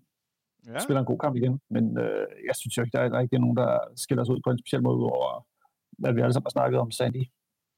Ej, vores kære ven Sandy. Uh, han kommer jo også til at tale en lille smule om igen her om lidt. Uh, Mathias, man of the match, er du på Jonas Vind-holdet? Uh, nej, det er jeg ikke. Jeg, jeg går med vores uh, kære midlertidige højrebak, uh, Carlo Bartolek. Ja. Jeg synes, at det var en, uh, en, en forfriskende indsats for ham. Også med, med tanke på, hvad vi ikke har set fra ham i, hvad der nærmer sig at være, i hvert fald halvandet år, næsten to år. Der synes jeg faktisk, der var en rigtig god indsats fra ham. Øhm, også på et rigtig godt tidspunkt. Nu, nu så jeg Peter Ankersen i dag. Han trænede ikke med. Jeg så ham gå på sidelinjen. Han går altså stadig og humper. Så jeg er ikke sikker på, at han er sådan lige tilbage til AGF-kampen for eksempel. Så det er meget opløftende for mig også at se Carlo Bartolek øh, præstere positiv, positiv øh, ja. præstation. Han spillede en rigtig fin kamp, det er der ingen tvivl om. Jeg går med en anden bak, jeg går med Nikolaj Bøjlesen, for simpelthen at tage et enormt stort øh, ejerskab over vores, øh, vores opspil og vores, også, også, ja, vores, også vores defensive spil. Øh, jeg synes, han bliver bedre og bedre for hver kamp, han spiller, og han ikke bare på mig vokser, men, men også på hele holdet virker det som om, at han vokser. Det, det, er, det, det, er virkelig, det er virkelig positivt for mig at se, og så er det også tankevækkende, hvad det gør ved et hold, når du har en, en spiller, som han igen, se klubhuset, han forklarer, det er svært at råbe folk op, når man er på venstre bakke, når man er en central. Det er en ret interessant uh, ting i virkeligheden, også selvom der ikke er nogen til at skue. Men uh, Bøjlesen er min efter match. En kommentar, vi går videre, Nicolaj? Ja, vi har glemt at snakke om Rasmus Falk, som jo så ikke spillede 70 det, det kommer vi til, når vi skal snakke om uh, kampen på mandag i Lønby, tænker jeg. Så tager vi Men det er bare sjovt. Altså, vi, der, vi skal også lige huske på, at vi 20 minutter ind i kampen skal lave en taktisk justering i forhold til oplægget. Og lige pludselig har vi en helt anden type spiller, der skal ligge derinde, fordi og det synes jeg også en rolle. Per Biel øh, lyser fint, men han har jo ikke nogen Rasmus Fald på den plads. Øh, Nej. Så Nej. Det, Nej, det synes jeg faktisk er en god pointe i forhold til, til, til det, vi snakker om med den manglende offensive kontrol, at, at der er ikke nogen tvivl om, at Rasmus Falk han er, med hans evner, han er utrolig vigtig i den del, så det, det, det er en god point. Ja, men det tænker jeg, det skal vi lige have vendt i forhold til, hvordan vi tror, vi kommer til at spille på en noget knoldet bane ude i Lønby. Inden vi når derhen, skal vi lige runde det her øh, dommercirkus, fordi at, øh, ja. som, som øh, Mathias har inde på, så, øh, så er der jo sket med nogle ting efter den her kamp. Øh, Victor Icarnis øh, anden gule kort øh, i forbindelse med straffesparket til Victor Fischer, det blev annulleret. Det er hans karantæne også blev annulleret. Øh, Michael Johansen, som er dommer, øh, dommerudvalgsformand, det er en sindssyg titel. Formand for DBU's dommerudvalg. Nej, det bliver kun bedre. Øh, har jo været ude at sige, nej, men øh, vi skulle nok have kaldt Sandy ud til, til skærmen ved alle tre straffespark. Men protokollerne, var protokollerne, altså reglerne for brugen af var i Danmark, tillader dem ikke at kalde dommeren ud, med mindre der er en clear and obvious fejl, altså en klar og tydelig fejl. Og det var der jo, som vi netop talte om, fordi det var inden for lån, fodboldlåns rammer, så var der ikke en klar og tydelig fejl. Det var ikke en situation, hvor dommeren siger, åh, oh, jeg fløjter straffe, der var hånd på, men den i virkeligheden ramte knæet. Altså klart og tydeligt.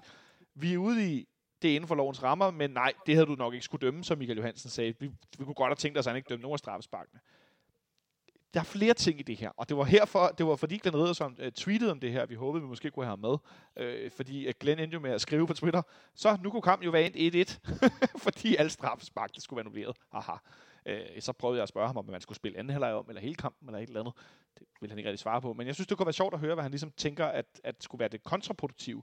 Fordi vi jo ender i en situation, hvor at, så pludselig er det, der er dømt, det tæller ikke videre, og nu har FC København øh, øh, appelleret Mathias Sankas gule kort i forbindelse med straffesparket til Sønderjyske. Det er der ikke kommet svar på endnu, så vidt jeg har set. Sønderjyske har også appelleret på Patrick Bangårds gule kort. De også det er det sidste straffe der. Der kan du bare se.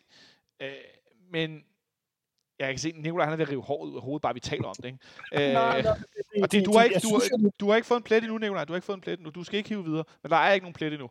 Men jeg vil bare sige, øh, hvor stiller det os henne, hvis det bliver lidt sådan en, en, en glidebane, Nicolaj, i forhold til, at man trækker kendelser tilbage og omgør, og i virkeligheden underminerer sine egne dommer. Ja, men, ah, men det der med at trække en kendelse tilbage, det, det er jo, når hvis man først går ud og siger, at det, det, det skulle ikke have været der, det er et fejlagtigt dømt straffe, så skal der selvfølgelig heller ikke øh, være en straf, øh, en ekstra straf i den forbindelse. Det giver jo sig selv. Det synes jeg nu ikke, øh, det synes jeg nu ikke, der er noget forkert i. Øh, det, det ser vi jo andre tilfælde, at øh, forkert givet med kort, de, skal, de bliver taget tilbage. Øh, det, som jeg synes der er mere interessant, det er jo faktisk, kunne, hvis vi nu siger, at øh, de har siddet op i varerummet, og det er jo det, han lægger op til øh, dommerformanden og det, det er en kæmpe glidebane, synes jeg. Det, han lægger op til nu, er, det er, at der skal sidde nogen i varevognen og sige, hov, måske var der ikke straffe her. Du, bliver, du skal nok hellere lige løbe ud og kigge på det. Kunne du se, hvor lang tid Sandy Putos skulle have brugt på at finde ud af, om der var straffe på Victor Fischer? Jamen, for min skyld gerne. Tre minutter. For min skyld gerne. Fem minutter. Det var så det ene straffe. Så kom der, så kom der det næste straffe. Hvor lang tid skulle han have brugt der? 4, 3, 2, 4, 5 minutter den med, med Sanka, det, det, det er jo ikke sådan, vi vil have, at det skal fungere i Danmark, fordi vi ikke vil have de engelske tilstande, hvor alting skal være millimeter, og det skal, okay, er han nu 4 cm offside, eller er han 4 mm offside? Og der har de jo snakket om, at der skal være sådan en, ah, der må man lige være sådan en smertegrænse der, der skal man jo lige...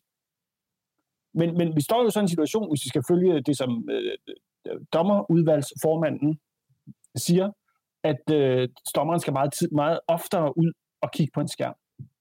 Og det er jo det, vi har, vi har sagt hele tiden, det er det, vi ikke vil have.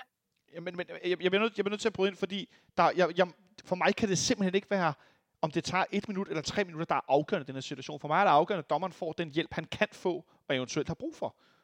Men det er jo ikke sikkert, at han havde... Men, men hvad, hvad så, hvis han havde... Men, men hvilken, hvilken dom skulle han så have truffet der?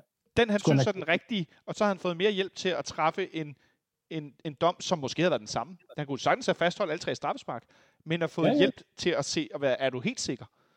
Men, men, men så, er vi på den, så er vi jo på den engelske, så er det jo Premier League, vi gerne vil have. Det er, det er det slet ikke for mig, fordi Premier League handler det blandt andet om, hvordan du dømmer offside, som man gør på en anden måde. Man gør det via det, det, danske varesystem.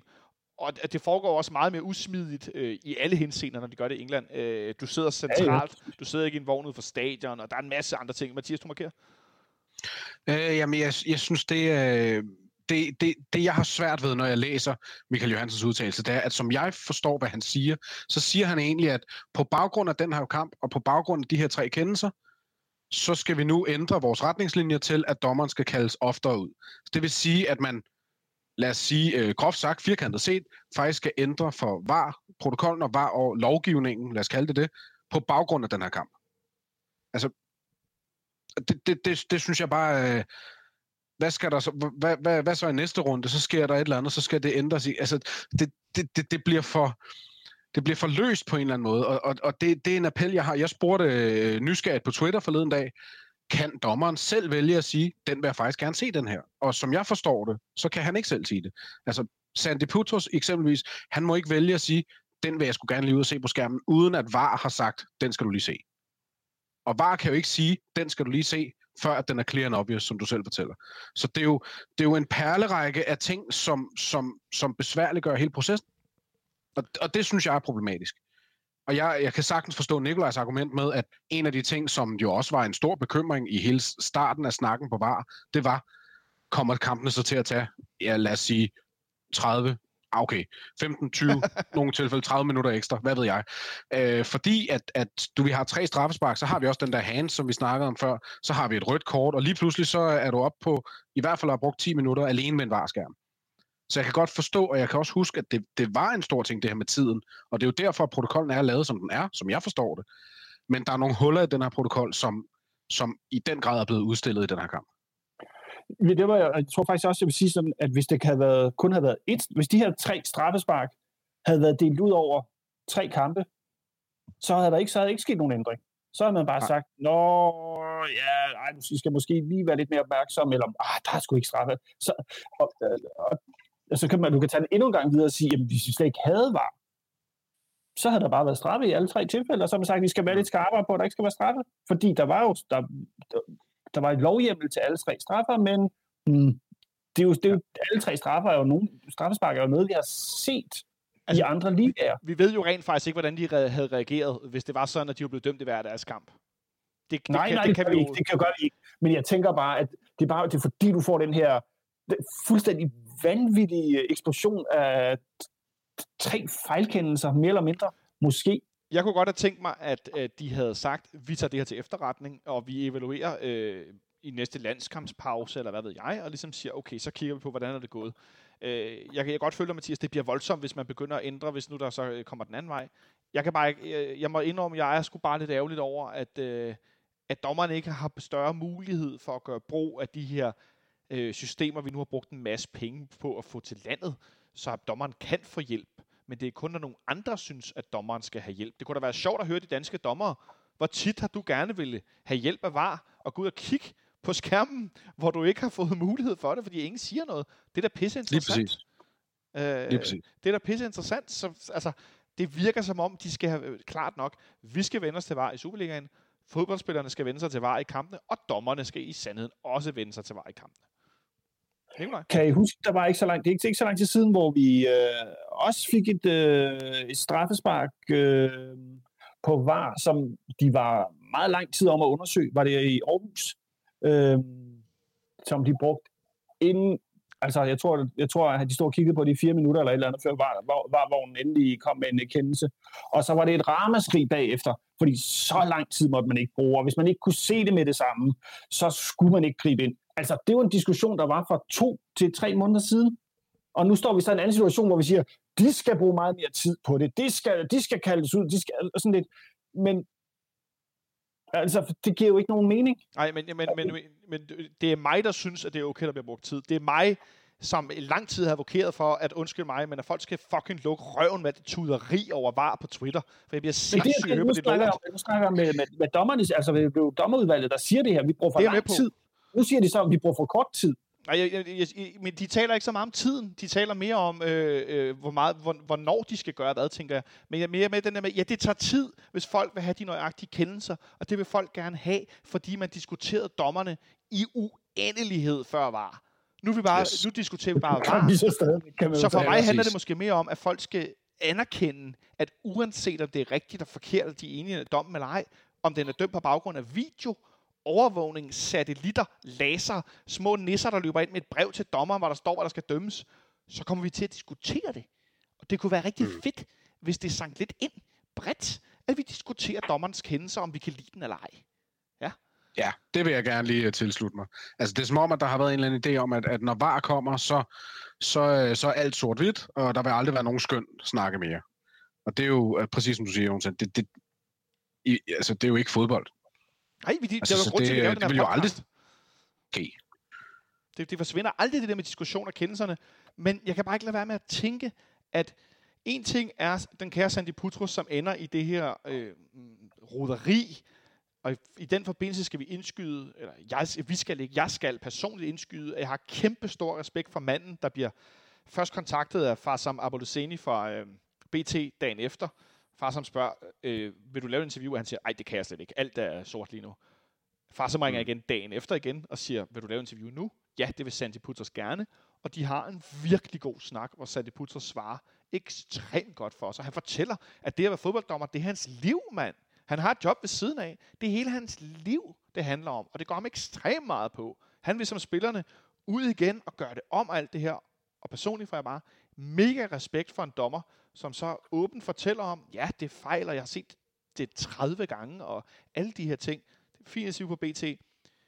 Nej, som Benjamin Dane skrev til mig, det gør ham ikke til en bedre dommer. Nej, det kan da godt være, men jeg håber da faktisk alligevel, at det gør ham til en bedre dommer at være igennem de her ting, fordi man forhåbentlig bliver klogere af at lave fejl, og erkende dem, og så bevæge sig videre med mere viden. Måske med hjælp af var på en anden måde. Øh, det ved jeg ikke. Øh, men så lad os lige tage den kort, inden vi skal tale om noget federe. Øh, Nikolaj, hvad kunne du godt tænke dig, der ske? Med var? Ja, som det er i Danmark. Hvad, hvad, hvad, hvad, hvad, vil du tænke sådan umiddelbart, at var sådan en, en god løsning på ligesom at sige, okay, hvordan fanden bruger vi det her? Nu har vi det.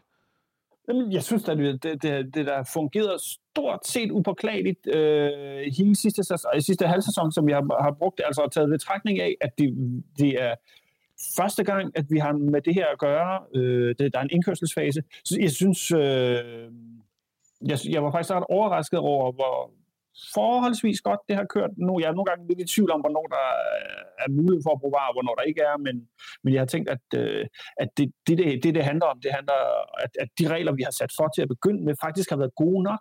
Men når du har nogle dommere, som skal bruge halvdelen af tiden på at have et andet arbejde ved siden af, som ikke kan gøre sig selv til, til, til eksperter til det, de gør. Altså, de, de, løber, de er jo top professionelle fodboldspillere, der løber rundt ved siden af, og så har du en dommer, som har et øh, 9-5 job, hvis, øh, og som så skal levere på et lige så højt niveau, som fodboldspillerne skal.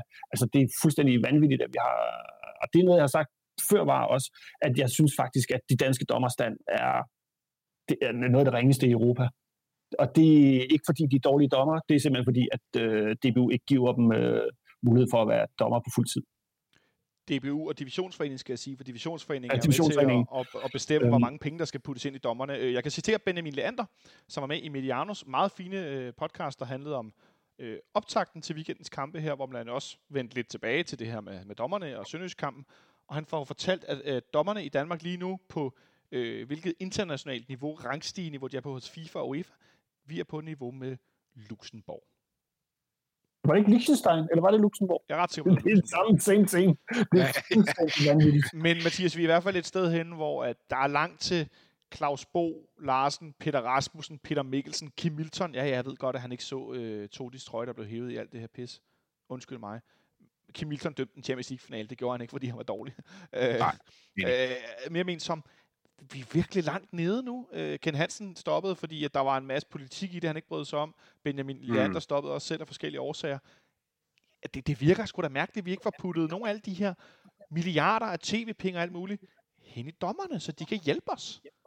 Ja, men jeg er fuldstændig enig, og det, er, det har, som Nikolaj siger, det har, det har også været en irritation for mig i mange år, og, og en undren, at du selv siger, at det er en milliardindustri, vi har med at gøre her. Det er helt sindssygt, så mange penge, der cirkulerer rundt og man ikke kan bruge de penge til at give dommer, hvad der i øvrigt vil være ganske, ganske lave lønninger i en fodboldverden, og investeringer i det. Altså, det, det, det er, jeg, jeg kan ikke få min hoved omkring, hvorfor det ikke er noget, vi gør. Igen, øh, som du ganske rigtigt skal skitsere, Nikolaj, vi har fuldtidsprofessionelle, der tjener millioner om året, og så løber der en ved siden af, som, øh, ja, hvad får de overhovedet for det? Det er ikke særlig meget. Og, og skal forventes at præstere på samme niveau. Det er helt kuk i mit hoved. Og det er utroligt, at, at det ikke er noget, der bliver gjort noget ved.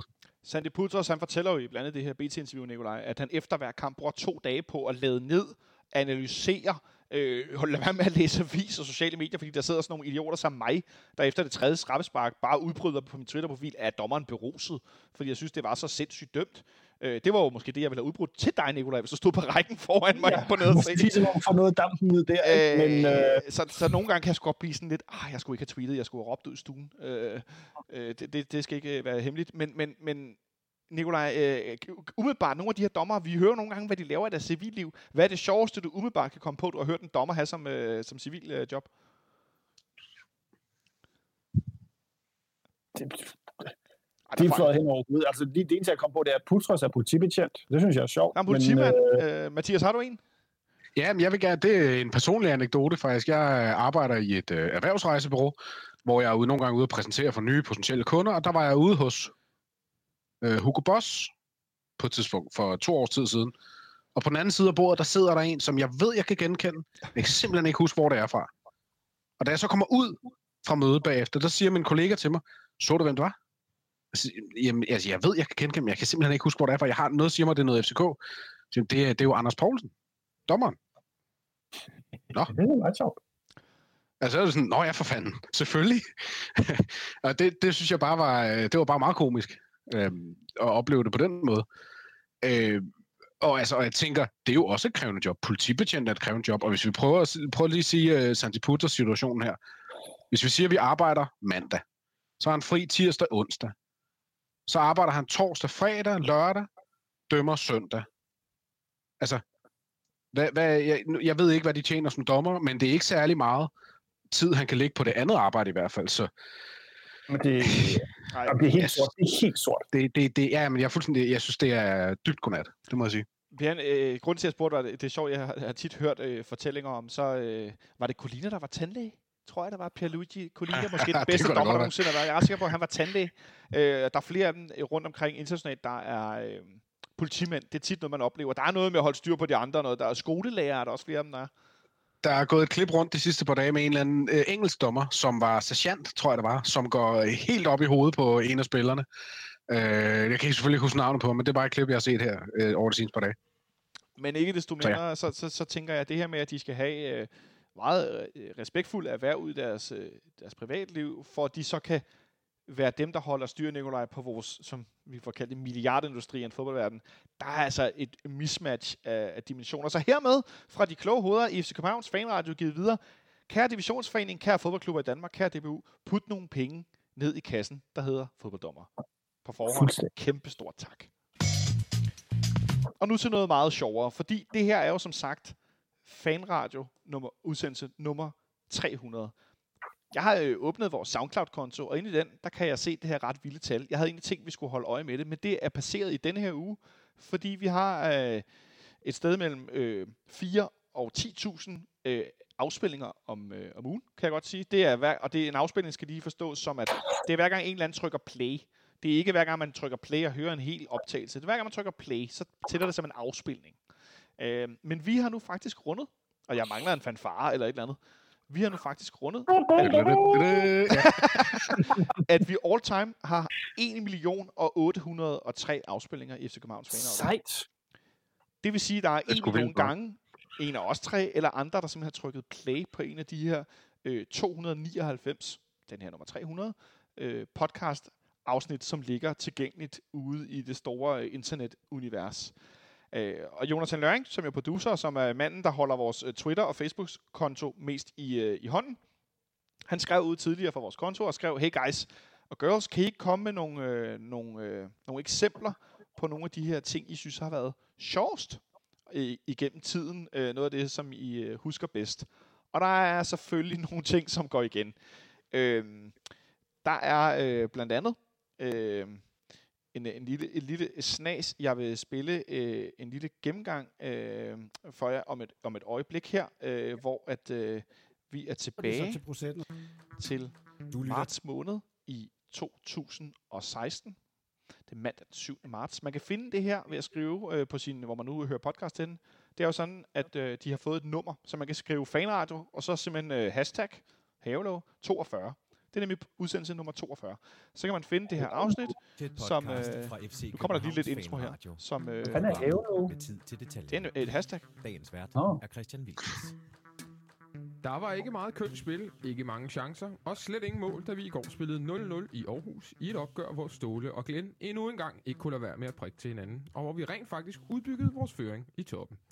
Det og meget mere, det skal vi tale om her i den næste time af FC Københavns Fanradio. Velkommen til.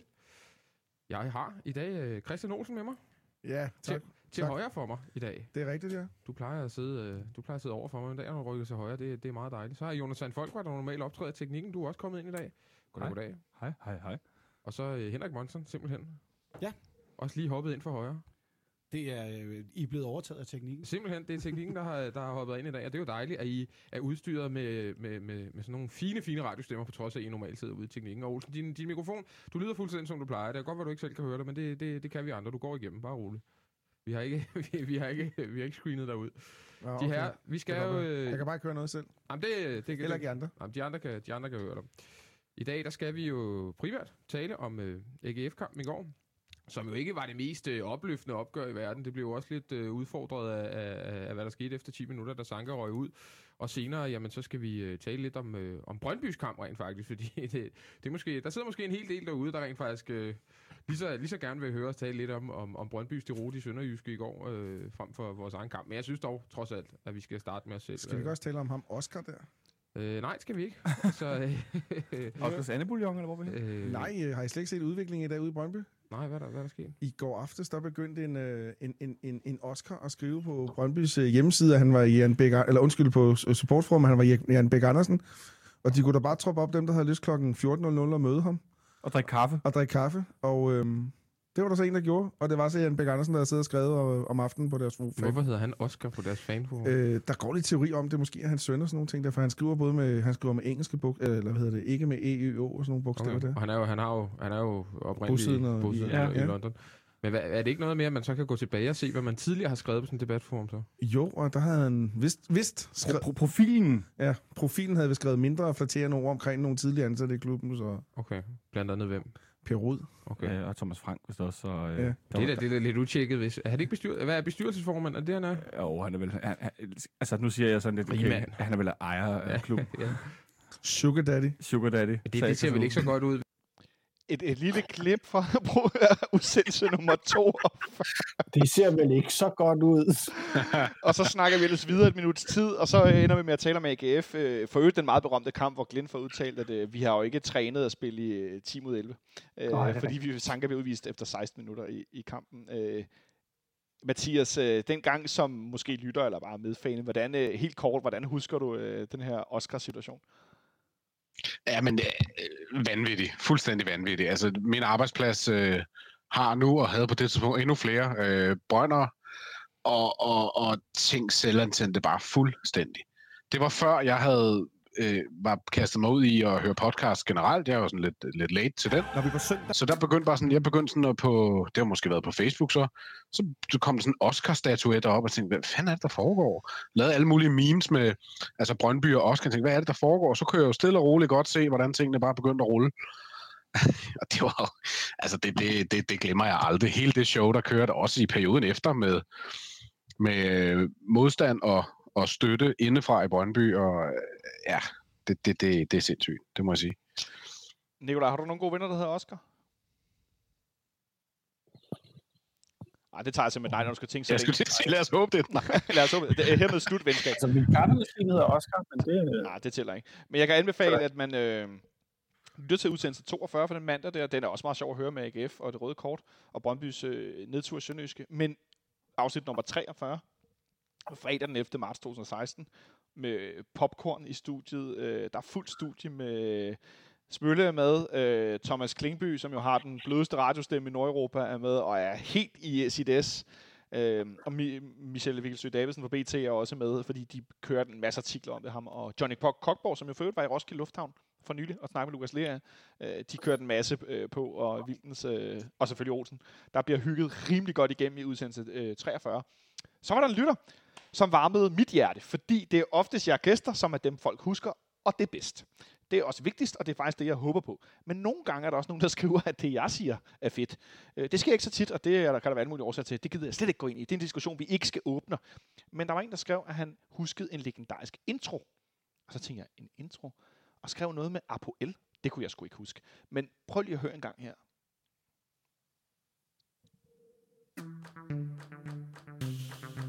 Du lytter til et podcast fra FC Københavns Fanradio. Programmet med tid til detaljerne. Velkommen til en rigtig glad udgave af Fanradioen, hvor vi skal tale om Champions League-kvalifikation, en sportslig supergod lodtrækning og derby-optakt. Ej, okay, vent. Lad os lige prøve noget andet. Vi prøver lige noget andet. Prøv lige noget andet. Med knaldhårdt værd spark fra en utrolig skarp vinkel i kampen 86. minut, sparkede Federico Santander FC København direkte ind i det forjættede land kaldet Champions League. Efter en kamp med nerverne ude på tøjet og store brændte chancer, en kæmpe forløsning for hele klubben, der for første gang siden 2013 er at finde det fornemmeste europæiske selskab. I en gruppe med Leicester, Porto og Klub Brygge må vi se, hvad der sker i gruppespillet. Det bliver ekstremt spændende. Men først, før vi når så langt, står vi for anden gang på en uge over for et hold klædt i gul. Når vi på søndag for første gang i sæsonen møder Vestegnens helte, bedre kendt som eksperter ude i græske tragedier. Med andre ord, det er tid til derby. Men i første omgang, velkommen til FC Københavns Fanradio. Mit navn er Jonathan for Det kunne jeg sgu Åh. ikke huske, vi havde lavet. Fik du kuldegysninger, Mathias? Fuldstændig. Fuldstændig. Det, det virker lidt langt væk, Nikolaj, det der Champions League. Nej, det gør det vel ikke. Altså, vi skal bare vinde nogle kampe, så kommer vi i Champions League igen. Og det gør vi jo Længere meget er godt. Men, men øh, Det er det, jeg, nemlig jeg havde det. da glemt alt om. Jeg kan, ikke, jeg kan ikke engang huske, om det var Jonathan Jørgen, Men eller, altså, om hvem det var, gider være i øh, Champions League, når man ikke kan komme på stadion? Jeg spørger bare. Ja, eller, eller om det var, øh, det var Henrik Monson, der sad ude på den anden side af vinduet i studiet på 5. sal i parken og kørte det der Champions League over. Jeg tror, det var den anden Jonathan, men uh, det var sgu da meget sjovt fundet på. Altså, det kan jo godt nogle gange lade sig gøre at finde på noget, der rent faktisk er lidt skægt. Uh, men så har vi jo også, altså øh, af nyere dato, som folk nævner, det uh, kan I næsten regne ud. Uh, fra sidste år, Mathias, uh, en sen, sen aften, som du var inde på tidligere, at vi sad og hang med hovederne, og jeg havde padlet og padlet og padlet som en sindssyg. Og pludselig så dukker Mathias Sanker op ud af det blå på Ja. Twitter. Øh, det var faktisk ret vildt, øh, at vi sad Ej, der. det synes jeg, det var, altså, det, det, det kunne du næsten ikke have skrevet bedre på den måde. Og, og på det tidspunkt der aftenen, og man, altså, som du siger, man, man, man var nået til, ja, det var sådan omkring kl. 11, lidt i 11, så havde man ligesom fået den der, det lød sådan på jer, og sådan var også min egen fornemmelse, når jeg sad og læste den, at det kommer sgu nok ikke til at ske, det her. Og det, det er sådan, det bliver, og vi har stadig godt hold, og alt det her, la la la. Og så kommer den bare ud af ingenting. Og det er det, jeg tror, jeg synes, er det der er det fedeste ved det hele. Det kommer ud af ingenting. Altså det er det der, øh, som, som jeg nævnte i starten, øh, det kan jeg ikke huske, om jeg fik nævnt, Smølle, der får sagt, der er et tweet fra FC København. Og så øh, ruller det bare. Det, det, ja, det, det, det kan jeg høre igen og igen og igen. Det ligger som øh, en special. Uddrag fra special nummer 18. Ja. Øh, Sanka tilbage, hedder programmet. Øh, det var øh, 55 minutter, så jeg vil ikke lige begynde at grave rundt i at finde, hvor det egentlig er, det, det kommer frem. Men øh, det kan være, at vi, vi gør det lidt senere her til sidst i udsendelsen. Jeg synes egentlig bare, at vi skal hoppe videre til den sidste del. Thanks for tuning in to FC Copenhagen Fan Radio. You're listening to Atiba Hutchinson. Ah, desværre. Vi må se, om vi kan få et interview med ham, når han har stoppet sin lange karriere. Han er stadig i gang i Tyrkiet. Vi skal ikke til Tyrkiet på mandag, Nikolaj. Der har aldrig været så hektisk, som der er til fodboldkamp i Tyrkiet i Lønby, selvom de har nogle fans, der øh, gør, hvad de kan, selvom de er en lille bitte skare. Vi skal derimod til Lønby på et, et tomt stadion. Og så inden vi skal tale om fodboldkampen, så skal lige høre dig, Nikolaj. Skal du købe en støttebillet til udbaneafsnittet på Lønby Stadion? Nej. det kunne jeg næsten godt regne ud. Hvad med dig, Mathias? Skal du købe en Jamen, 7 det- billetter til dig og dine venner? Det skal jeg ikke. Det kan jeg love dig for, jeg skal. Altså, jeg, jeg kan slet ikke forstå, øh, og jeg, nu skal jeg nok tage den. Altså, jeg kan simpelthen ikke forstå, at man gider at støtte nogen, som hader os så, ind, altså, så meget. Det kan jeg slet ikke forstå. Altså, og så kan man være ny eller gammel, og øh, nogen af, har større had til Lyngby end andre yngre, har måske ikke så det forhold til Lyngby. Men når man ved, de hader os så meget, så kan jeg ikke forstå, hvad, hvor man tænker, dem skal vi da lige støtte. Nej. Øh, men Nicolaj, er der ikke noget solidarisk i at hjælpe de andre klubber, der ikke har nogen penge, og øh, de har en svær tid, vi ville jo være kommet, hvis vi kunne, og så videre. Så, så, øh, så køber man et billet til det her fiktive udbaneafsnit, og så går Lønby ikke helt konkurs. Nej. Altså, det, det, det, hvorfor? Hvorfor er det for noget? Så skal Lyngby-fans, sender de så også penge ind til os? De er jo vilde, med at stå på A11, Altså, Nikolaj. så får vi, så, vi kommer øh, 2.000 mand høj, og så skal øh, de kommer 10. Og så boykotter de sikkert også, fordi de står for langt væk fra banen og alt muligt, og så, så er vi jo lige vidt. Nej, aldrig i livet.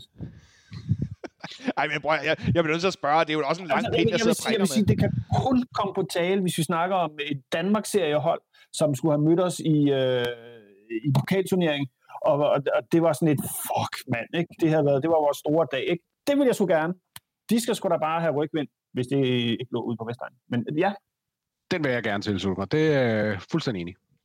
Jeg synes, det er, det er fint at sætte det i perspektiv med, med nogen, som havde forventet en omsætning, der kunne give dem en ny hal, nogle nye omklædningsrum, Ja, en ny ja, bane, et halvt stadion, hvad ved jeg. Noget mere maling til striberne på banen. Altså, det er et nyt hegn, så folk ikke falder ud eller et eller andet. Det, men det andet der, det er altså for helvede Lyngby, mand. Kan du huske Hellerup Finans? Stadigvæk, øh, Wow. vi taler stadigvæk af på, nej, altså, nej, nej, nej, nej, nej. Ja. Fucking slem Øhm, by. Nej, jeg kan også godt afsløre, at jeg kommer ikke til at købe en støttebillet til Lønby Stadion. Det er sikkert som armen i kirken. Det kommer Så er det jo godt, at de har nogle gode venner ude på Vestegnen, som vi virkelig i fællesskab bare kan være så hygge, hygge, hygge med. Ja, det er fint. Det, det må de så Det være. vi bare gøre. Det gør de bare derud af. Jeg husker bedst, Hej, at vi var hej. i, Lønby i påsken og vinde en, en DM-pokal. Hvor der var Ja. lidt for mange, der gerne ville ind på banen, Vi, ikke vi havde vundet den, før vi begyndte at spille. Det er rigtigt, vi havde vundet den. Og jeg husker Hold. bedst for den kamp, at Jeg kan ikke huske, den jeg var meget, meget, meget, meget, meget, meget, meget fuld. det var jeg først bagefter. Men jeg kan bare huske, at Lønby spillere varmede op lige ned foran udbaneafsnittet. Og øh, Bayern Fatai, han er en frisk fyr, øh, og han løb og, og jokede lidt med folk, der stod der. Og så, så sang folk til Bayern, som ikke var bleg for at anerkende. Jeg, Fili Lalala, Bayern har en lille en. Og det sang folk i stor stil, og så til sidst, så måtte Bayern, han måtte, øh, så måtte han flexe som en træsko og grine og klappe lidt af folk. Det, det, var sgu en, øh, det var en fin dag i Lønby. Øh, jeg skulle sgu ked af, at der var masser ballade bagefter. Det synes jeg var noget værd råd. Øh, Men det, det, var, det var meget sjovt. Øh, Det er altid fint at vinde mesterskabet. Og nej, Nicolaj, jeg var heller ikke ædru. Det vil være et. Ej, det var til påskefrokost først og sådan noget. Det var fandme en god dag. Det var så dejligt vejr. Ja, dejligt vejr. Øh, kunne vi godt bruge noget mere af, og øh, lov til at komme på fodboldstadion. Det skal vi ikke på mandag, det skal vores spillere til gengæld. Øh, manden i busken, vi skal have lavet. Ved du, jeg tænker, Mathias, ved du hvad, nu kunne du lige så godt øh, frygte, glæde dig.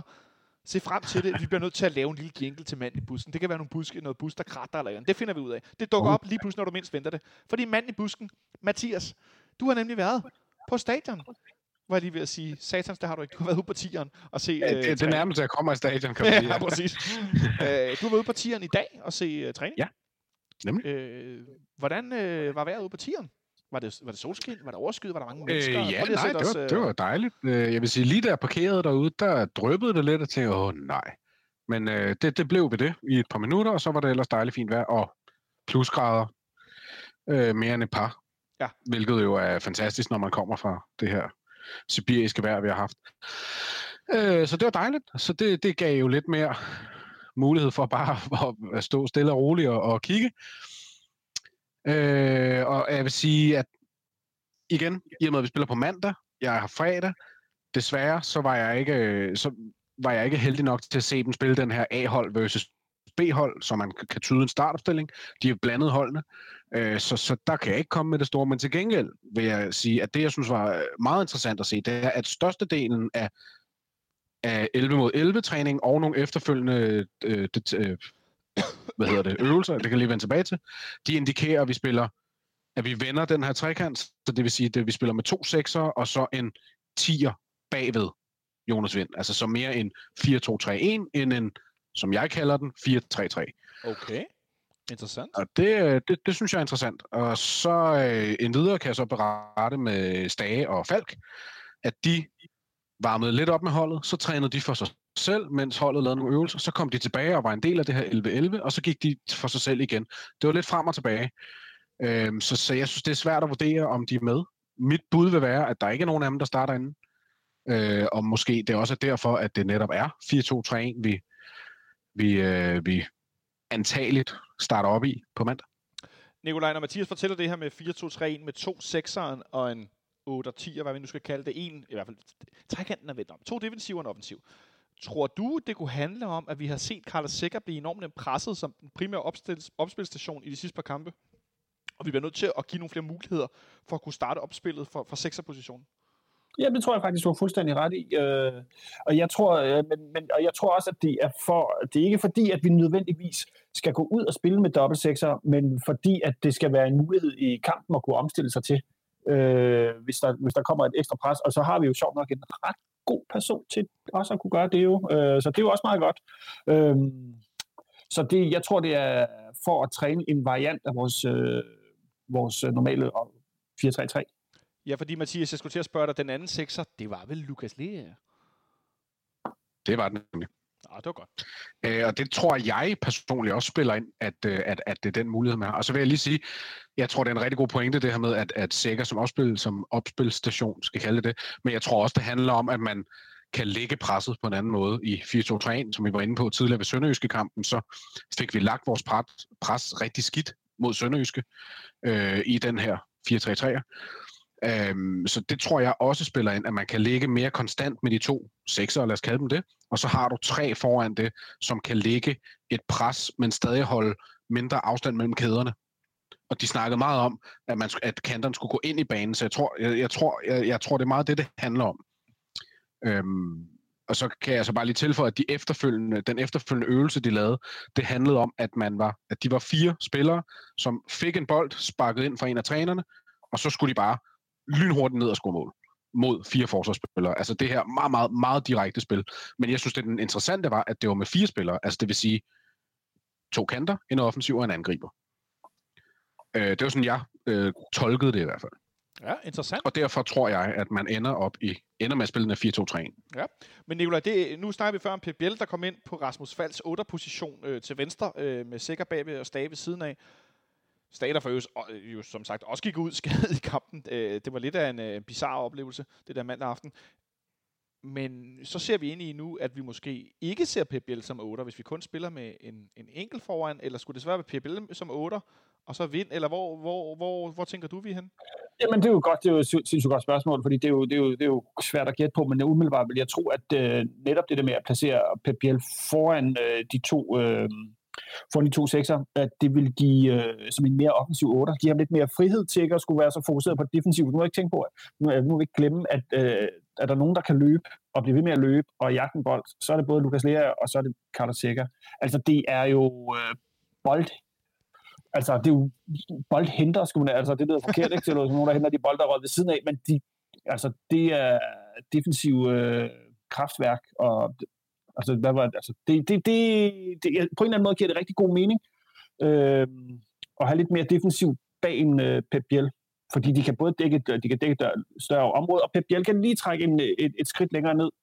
Øh, så det, det synes jeg, det er spændende. Og hvis man så for eksempel, hvis nu så Falk kommer ind igen også og lægger foran der, ikke, det, det giver nogle, øh, det giver, altså i stedet for Pep Biel, det giver nogle vildt fed dynamik, tror jeg.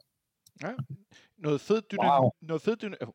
Wow, lige frem. Noget fed dynamik, Mathias. Øh, altså, vi, vi, når vi ser på, på netop, hvad vi taler om før, der, hvad der manglede i mandags, der, altså i lang tid i overtal, der kom ikke rigtig så meget ud af det. Øh, Lønby, som jo i sidste weekend, jeg undskyld, jeg nævner det, det var meget nemt for de blågule at få lov at vinde øh, 4-0 ud på Lønby Stadion. Det virkede næsten som om, de lå på højden som en hundevalg, der godt kunne blive på maven. Man skulle næsten tro, at Brøndby havde betalt med en masse penge for nogle trøjer. du tænker nogle, nogle tilskuerpladser? Øh, ja, for øh, nogle tilskuerpladser. Øh, men, men, men Mathias, altså det her med at få noget energi ind, få noget direktehed ind, som du selv nævner, det med at erobringsspil, fire mand, der løber frem og scorer. Skal vi skal jeg så regne med, at det er de tre forreste, der er de samme, udover så PBL spiller den her bagved, eller hvad tænker du, Mathias, efter at have set uh, træningen? Øh, ja, altså slag, det, det, det kan jeg ikke konkludere ud fra dagens træning, men det tror jeg. Jeg tror, det bliver øh, netop som du siger, Punto højre, Fischer venstre, Vind op foran, og så Pep Biel i den her tier. Og så med Sega og Lea på midten. Men så skal Vind vel være mere ren nier, end han egentlig, øh, jeg får du til at sige, er bedst til ikke at være, og øh, jeg er bedst kan lide, han ikke er. Det tror jeg. Ja, ikke. man kan sige ja, eller også så, øh, altså jeg tror så også en styrke kan være, at, at lige præcis Vind og Pep Biel kan ligge og bytte ja. hele tiden. Altså de kan begge to spille hinandens plads. Øhm, så det tror jeg også tæller ind. Og så, øh, og så har, vi, så har jeg jo, altså, nu er jeg kun vurderet på dagens træning i dag. Øhm, det kunne være interessant at se det i morgen og, og søndag også, men, men så tror jeg også, der er noget med, hvordan de to kantangriber, eller kanter, kald dem hvad du vil, hvordan de så skal tage deres løb ind i feltet og agere angriber i nogle situationer. Øhm, så så jeg, jeg, jeg kan bestemt se nogle offensivt i hvert fald, nogle, nogle, nogle virkelig spændende muligheder i den her, lad os kalde den 4-2-3-1. Lad os bare Hvilket sige, sjovt nok at, jo er øh, en af hvor- hvor- det 4-2-3-1, som sjovt nok er en øh, hvad hedder det, formation, som Bo Svensson spillede rigtig, rigtig meget med i Tyskland. Ja. Ja. Eller ja, i Østrig var det jo. Men øh, så, ja, ja, det var bare en sjov lille anekdote. Og så er det jo en, øh, en opstilling, som en af mine øh, favoritmanagers, øh, Carlo Ancelotti, Uh. ynder at, øh, at spille med, og har gjort det altid. Som han gjorde en del hold, øh, jeg vil næsten sige bedre, end de var med den her, øh, den her opstilling. Det har han haft kæmpe, kæmpe stor succes med. Jeg ser simpelthen, det- ikke, jeg, jeg ser simpelthen ikke nok Everton til at vide, om de spiller den opstilling, men øh, der har han jo også en del succes. Ja, Nikolaj?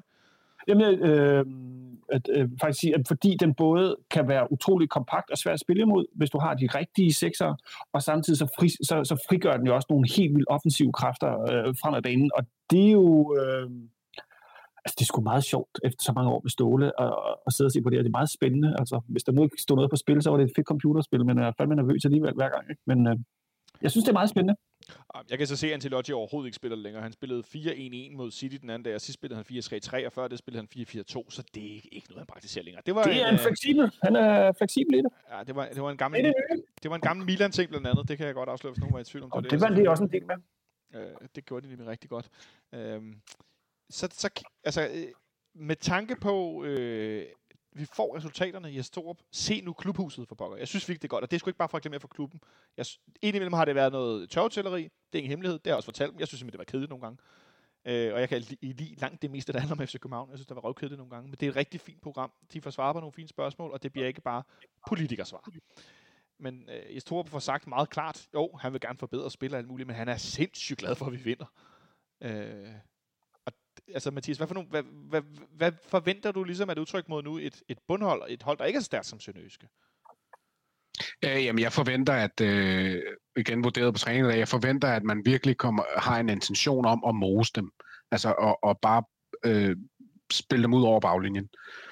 Øh, det forventer jeg klart. Altså, jeg, jeg tror, at, at, at jeg synes, det virker som om, at Torup, han er meget den her type, der siger, altså, du ved, efter AB, så var det sådan, nu skal vi fanden med, undskyld mig, start ordentligt mod Horsens. Så går der fire minutter, så er vi scoret mod Horsens. Altså, det, han, han virker meget som en type, der, tager, der har nogle fokuspunkter fra en kamp og fra en periode, og tager det med videre. Og der tror jeg helt klart, at, han, at det virker også på ham på hans efterfølgende interviews, at han har en irritation over, at vi ikke får lukket den her sønderjyske kamp langt, langt, langt tidligere. Og det tror jeg, at det, det, det udtryk, han vil, altså den her med den her sult efter at score målene, og, og præcision i det også, og kvalitet efter at score målene, det tror jeg er noget, han vil se. Øh, og, og derfor så, øh, så, så tror jeg, at, at det bliver en ambition om, at- om simpelthen bare at forsøge at mase Lyngby. Ja. Det, altså det, jeg, er jo, jeg er jo meget enig, øh, Nikolaj. Hvem forventer du af vores spillere, du skal vælge et par stykker, ligesom går ind og griber den her kamp, og dem, der afgør for os, at vi skal ja, mase Lønby? Victor Fischer og Jonas Vind. Ja, kan du prøve at forklare hvorfor? Jamen, altså, fordi jeg tror bare, de kommer til... Altså, de, altså, for det første, så er de begge to i, og, i hopla spillehumør i øjeblikket. Og det er godt nok, at det er en lortebane, vi spiller på, men øh, Fischer har fundet målformen frem, øh, og han kan godt drive gæk med et øh, meget stillestående øh, et Lyngby-forsvar. Øh, så det tror jeg... Jeg tror, han får kommer i hopla på en eller anden måde. Øh, det, altså, det, altså, det er jo... Men altså, må vi se. Ja. Det bliver jo formodentlig nok den samme startopstilling. Det virker som om, vi ligesom har fundet lidt... Øh... Nej, du ryster på hovedet, Nikolaj. Ja, fordi Falk og Stage spiller jo næppe. Nej, men jeg mener, udover de her, vi lige har talt om, som er de her spillere, som, øh, som nok er, ikke starter inden, så, så er der vel ikke så meget tvivl om resten, eller hvad? Altså, jeg tænker, at Billand skal ikke ud og spille på en knoldebane i Lønby, øh, eller hvad? Okay. Skal Victor Nielsen det starte jeg ind? godt. Ja, tror du, Altså, tror, det, altså, det, altså, det kan godt være, det er kontroversielt, men jeg synes jo, at øh, Sanka er, er, er, er bedst til højre, og, øh, så, så jeg kan sagtens se Bjerland spille den kamp. Fordi jeg synes øh, faktisk, at Bjerland gør Sanka bedre. Øh, og Victor Nielsen er, var skide god i, mod Sønderjyske, men, men, men jeg, jeg, jeg, jeg kan altså godt se øh, Bjerland spille den kamp. Ja, det, det er lidt overraskende for mig. Jeg tænker, at nu kan vi videre med den her. Det var ligesom Bjelland skulle ind og spille den ene kamp i Horsens, og så var det ligesom en, øh, en one-time synes, Øh, Mathias? som sagt, min pointe er, i, altså, er, er 90 procent, at Sanka spiller meget bedre til, øh, på, højre, på højre side. Der bliver nikket voldsomt. Øh, øh, Øh, ja, altså, jamen, nu, er sådan, nu, ved, nu har vi jo ikke fået udfaldet af den her appel mod Sankas karantæne, øh, hvilket jo selvfølgelig må blive trukket tilbage, ligesom Bangors også bliver, fordi Impindis blev det, men det er yes. Øh, men hvis den ikke bliver trukket tilbage, så er Sanka meget tæt på en karantæne. Ja. Og den må han meget gerne tage mod Vejle, og ikke næste kamp mod AGF. Øh, så, så enten så skal han have vide, at for alt i verden, du må hellere øh, lade folk løbe, end at få et gult kort. Fordi du skal ikke, du skal ikke have karantæne mod AGF. Øh, jeg ved ikke, om det kunne være en faktor for at sige, at vi er nødt til at prøve af, hvordan det ser ud, fordi vi i den nære fremtid kommer til at spille en kamp uden Sanka i centerforsvaret. Er det så Nelson, Bøjlesen og Sovieto bak, eller er det Nelson Bjelland, Bøjlesen bak? Øh, det, det er sådan noget, jeg godt kan være lidt spændt på, om man kunne spekulere i til den her kamp, fordi at du får ikke en bedre chance end mod ligaens, sammen med Horsens, suverænt dårligste hold. Og du vil hellere gøre det der, end du vil gøre det mod AGF. Og prøve det af der, eller prøve det af mod Brøndby, eller Midtjylland, eller Randers. Øhm, så det kunne være en lille spekulation. Det kan godt være, det er alt for spekulativt, men det, det, er, det er en lille smule opmærksom på. Hvis det her gule kort bliver trukket tilbage, så tænker jeg, at så, så, øh, så, så, så, så er det vist noget med, at han skal have et, det slemmest taxerede gule kort for at få karantæne. Det Og tror så, jeg, han så er det måske ikke. Kan ikke det? Nej, fordi det- jeg mener, er det- det var det før Sønderjyske kampen. Nå, okay. Øh, og, og øh, som jeg forstår, så den her ikke, den han får her, er ikke taxeret til en 6 pointer, tror jeg, man kalder det. Øh, og det vil sige, at det næste gule kort, han får, lige meget hvad, så er han i karantæne. Kort, kort, Hvorimod, hvis den bliver trukket tilbage, så er han tilbage til at skulle have et, et slemt gult kort. Den er, det er rigtigt. Du har fuldstændig ret. men så lader Sanka spille øh, karantænelejr søndag. Hvis han så får karantæne med det næste gule kort, så har karantæne mod Vejle, og så vil jeg fuldstændig clear, når vi kigger ind i et kampprogram, der hedder Løbe på mandag, så hedder det... Ja, men der er lige AGF først. Der er lige AGF før Vejle. Ja, okay, okay. Og det er så det, man kunne spekulere. Og igen, jeg ved ikke, om det er for spekulativt, men det kunne, kunne være, at når man ved, at der, man står foran sådan en kamp i den nærmeste fremtid, med det kampprogram, der ligger foran, og et slutspil, så kunne det måske være noget, man, man havde i. i Altså, jeg håber da, at det er sådan noget, de tænker på. Ja, må det ikke Ja, det, der- det håber jeg jo også. Jeg håber, altså, At det, man- der, det, det, det er da underligt, tænker jeg, at hvis man ikke lige tænker, ved godt, de altid siger, tænker kun på næste kamp, men ah, come on, ikke? Ja, fordi som sagt, vi møder Lønby ude øh, mandag, så har vi søndag den 28. øh, AGF på hjemmebane, inden vi går over i, i marts måned. Har Vejle hjemme om onsdagen, efter vi har AGF, der er der kun tre dage, og så spiller vi søndag ude ved motorvejssamflætning mod Brøndby kl. 14. Og så har vi kunne hjælpe med Midtjylland hjemme søndagen efter, der er sådan en uge imellem, inden vi slutter grundspillet på udebane i Randers i Round. Øhm, så, så der er nogle, øh, der er nogle, øh, nogle stærke kampe tilbage her. Et Vejlehold, der har været lidt op og ned, men øh, har en 17-årig øh, superangriber, øh, Fakiri. Øh, hedder han ikke det? Jo. Øh, for gear. Ja, Fakir, undskyld. Han er, han er fandme god. Han er 17 år. Øh, han øh, han øh, har en stor fremtid foran sig, hvis han holder det niveau og vokser i det. Det er også øh, Vejle er blevet bedre. De har fået købt nogle gode forsvarsspillere. Øh, Lønby skal vi bare slå. Der, øh, de ligner en klar nedrykker. Og så Brøndby på udebane. Brøndby, der er alt for godt kørende. Øh, det bryder mig simpelthen ikke om nogensinde, øh, hvis nogen var i tvivl. Midtjylland hjemme. De har godt nok kommet noget hakkende i gang. Jeg går, øh, går lidt og venter på, at de får ramt deres spil, men de minder mig. Det er noget, jeg snakker med, med Nicolaj om. Det kan vi kort vende, Mathias. Sådan som Midtjylland ser ud lige nu, det minder mig lidt om den øh, periode under Ståle Sobakken, hvor det ikke rigtig kører. Og så laver man et indlæg til en, der laver noget, der er rigtig godt, og så vinder man. Det er faktisk præcis. Det er tårnhøje bundniveau, mega som højt bare bundniveau. skaber masser, masser af point. Ja. Og det lykkes de rigtig godt med. Det må man sige, men jeg, jeg selv tænkt samme tanke, så jeg er fuldstændig enig. Det, det minder utrolig meget om det. Jeg håber, de ikke finder Og så vil jeg gerne lige sige, jeg kom til at tænke på forleden dag, jeg får nogle Leicester-vibes med Brøndby. Jeg tør næsten ikke sige det højt. Men, jeg har Men det der er nogle ting med det der, der er ikke nogen, der tror på dem, og øh, de bliver bare ved med at vinde, og mærkelige spillere, skulle til i godsøjne, der overpræ- overpræsterer, synes jeg. Øh, og så, det, der, der er et eller andet der. Det, det, det, jeg er sgu ikke tryg ved det, det er jeg nødt til at sige. Jeg, jeg, Så må jeg sige en ting, altså vi skal møde dem tre gange endnu. Så det Ja. er bare at knække dem midt over hver eneste gang, og så er det en lukket. den største, Ja, altså, vi har, øh, øh, så jeg vil gerne våge at påstå, at vi har Brøndby, Midtjylland, AGF og Randers tre gange endnu. Det er, Øh, det er, altså, der er, så er det ligger jo... mange... Det, det, det, bliver en vild, det bliver en virkelig en vild, øh, virkelig en vild.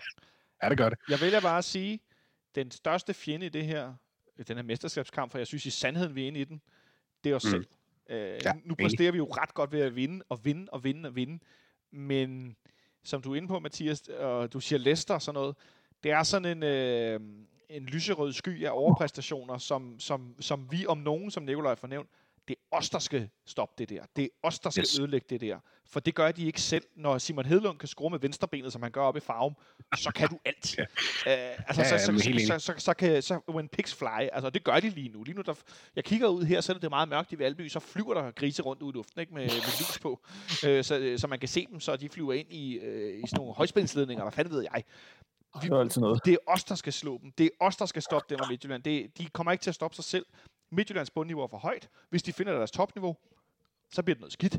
Øh, de har svært ved at skabe noget offensivt, øh, ligesom, øh, ligesom vi havde i lange perioder. Det var derfor, jeg synes, sammenligningen den er ret lige til.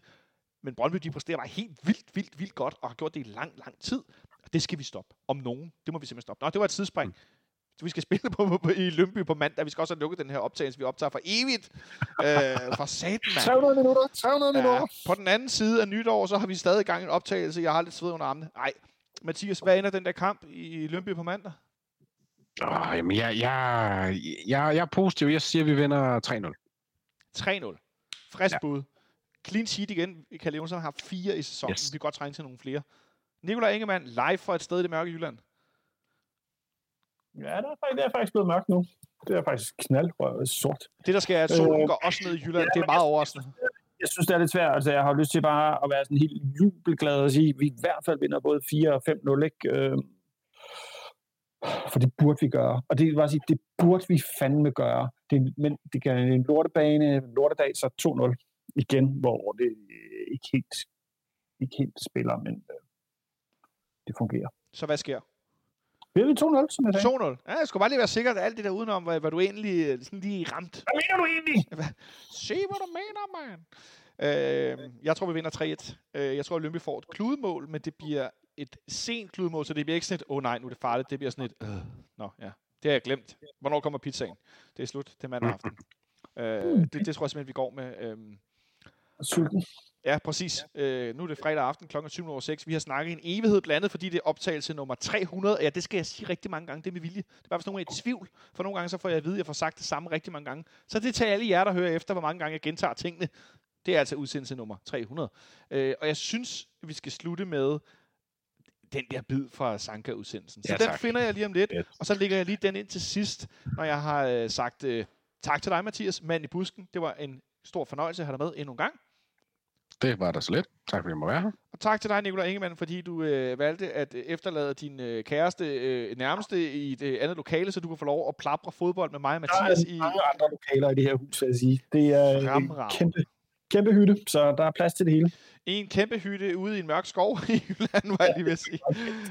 Øh, tusind tak for det, og så tak til dig og jer, fordi I har lyttet med i 300 udsendelser helt tilbage fra, at vi startede øh, op igen på 5. sal i D-tribunen med glasplade og gammel stor, øh, hvad hedder så noget, musikforstærker og hvad ved jeg. Christian Wilkens var vært, og jeg sad ude på den anden side af glasset og anede ikke en skid om lyd og noget som helst, der sad og skruede på nogle knapper.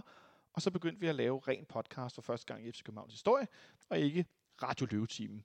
Det er så blevet til 300 udsendelser nu, med et hav af gæster, og øh, altså input og input, og øh, fans, der sender lyd og alt muligt ind, og sponsorerer pizza, og den søde mand på Østerbro, der engang har givet os pizza, han har skrevet igen, så nu bliver vi nødt til at optage live, når vi kan mødes, sådan, så de søde venner nede for, øh, for Lille Triang, de kan komme med pizza en gang til.